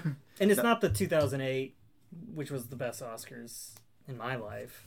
Was 2008? Was that um No, Country, and, uh, There Will Be Blood? yeah, Which and, I could have gone either way. and been happy either way. And I think this year is kind of just a lot of the movies are more or less safe choices. Yeah. Um, And th- but there weren't a lot out there that that Right. really broke a lot of things. Um, besides maybe like Hereditary or something like that. There's a lot of safe movies came out. Yeah, Yeah. but and I think the not safe ones were, you know, they're okay not being on the list. You got Annihilation, you got Hereditary, um, you got Mission Impossible Fallout, which I think was absolutely fantastic this year. Quiet Place. Uh, so there's a lot of stuff out there that just wasn't. Near and the a lot of these were still talked about by Right. by people, even if the Oscars didn't recognize them. Like Annihilation kind of bombed the box office, people have talked about it since then. Hereditary did solid numbers, and people were still talking about it. Um, yeah, every so yeah, And I think opening up February for those blockbusters has kind of now the Academy's got to stretch their memory past December, yeah. which is always hard for them. I mean, they almost did that with um, Silence the '91 that Right. in February, and then they forgot about movies from February forever. And now Get Out, and then Black Panther. and Annihilation and was Annihilation It February? was February, yeah. Came out, um, and then Black Panther was this weekend last year. Then Annihilation was the year was the weekend after this. Right. Um, but then Black Panther kind of rolled over it. um, but yeah, so yeah, thank you guys for for coming over uh, and going through this. Actually, we went way over time, so we, we blasted through the beginning and kind of took more time in the end. So um, this is gonna be a long issue of the podcast because there's nothing really to edit out. Uh, thanks, uh, thanks, Mike, for for stepping in. To, Thank yeah. you. Thank fill you in for for having me. Uh, you're welcome back whenever, and uh, we could talk about things you might want to do later. So, Yeah. um, if you ever want to write anything for us, just let me know. Um, and then we'll see where things go from there. Sounds good. Uh, this is City of Geek. Uh, if you found us through iTunes or anything else and are still listening, thank you. Uh, we are cityofgeek.com or on Facebook. Uh, we put something up at least once a day, kind of, whether a Facebook link or something new on the actual webpage. Uh, YouTube, uh, we new videos up there every few days or so, and we get uh, all sorts of fun. So find us there, find us on Twitter, uh, find us wherever. I'm Bob, I'm Cody. And I'm Mike. Thanks guys. Have a good one, and here's to a good Oscars.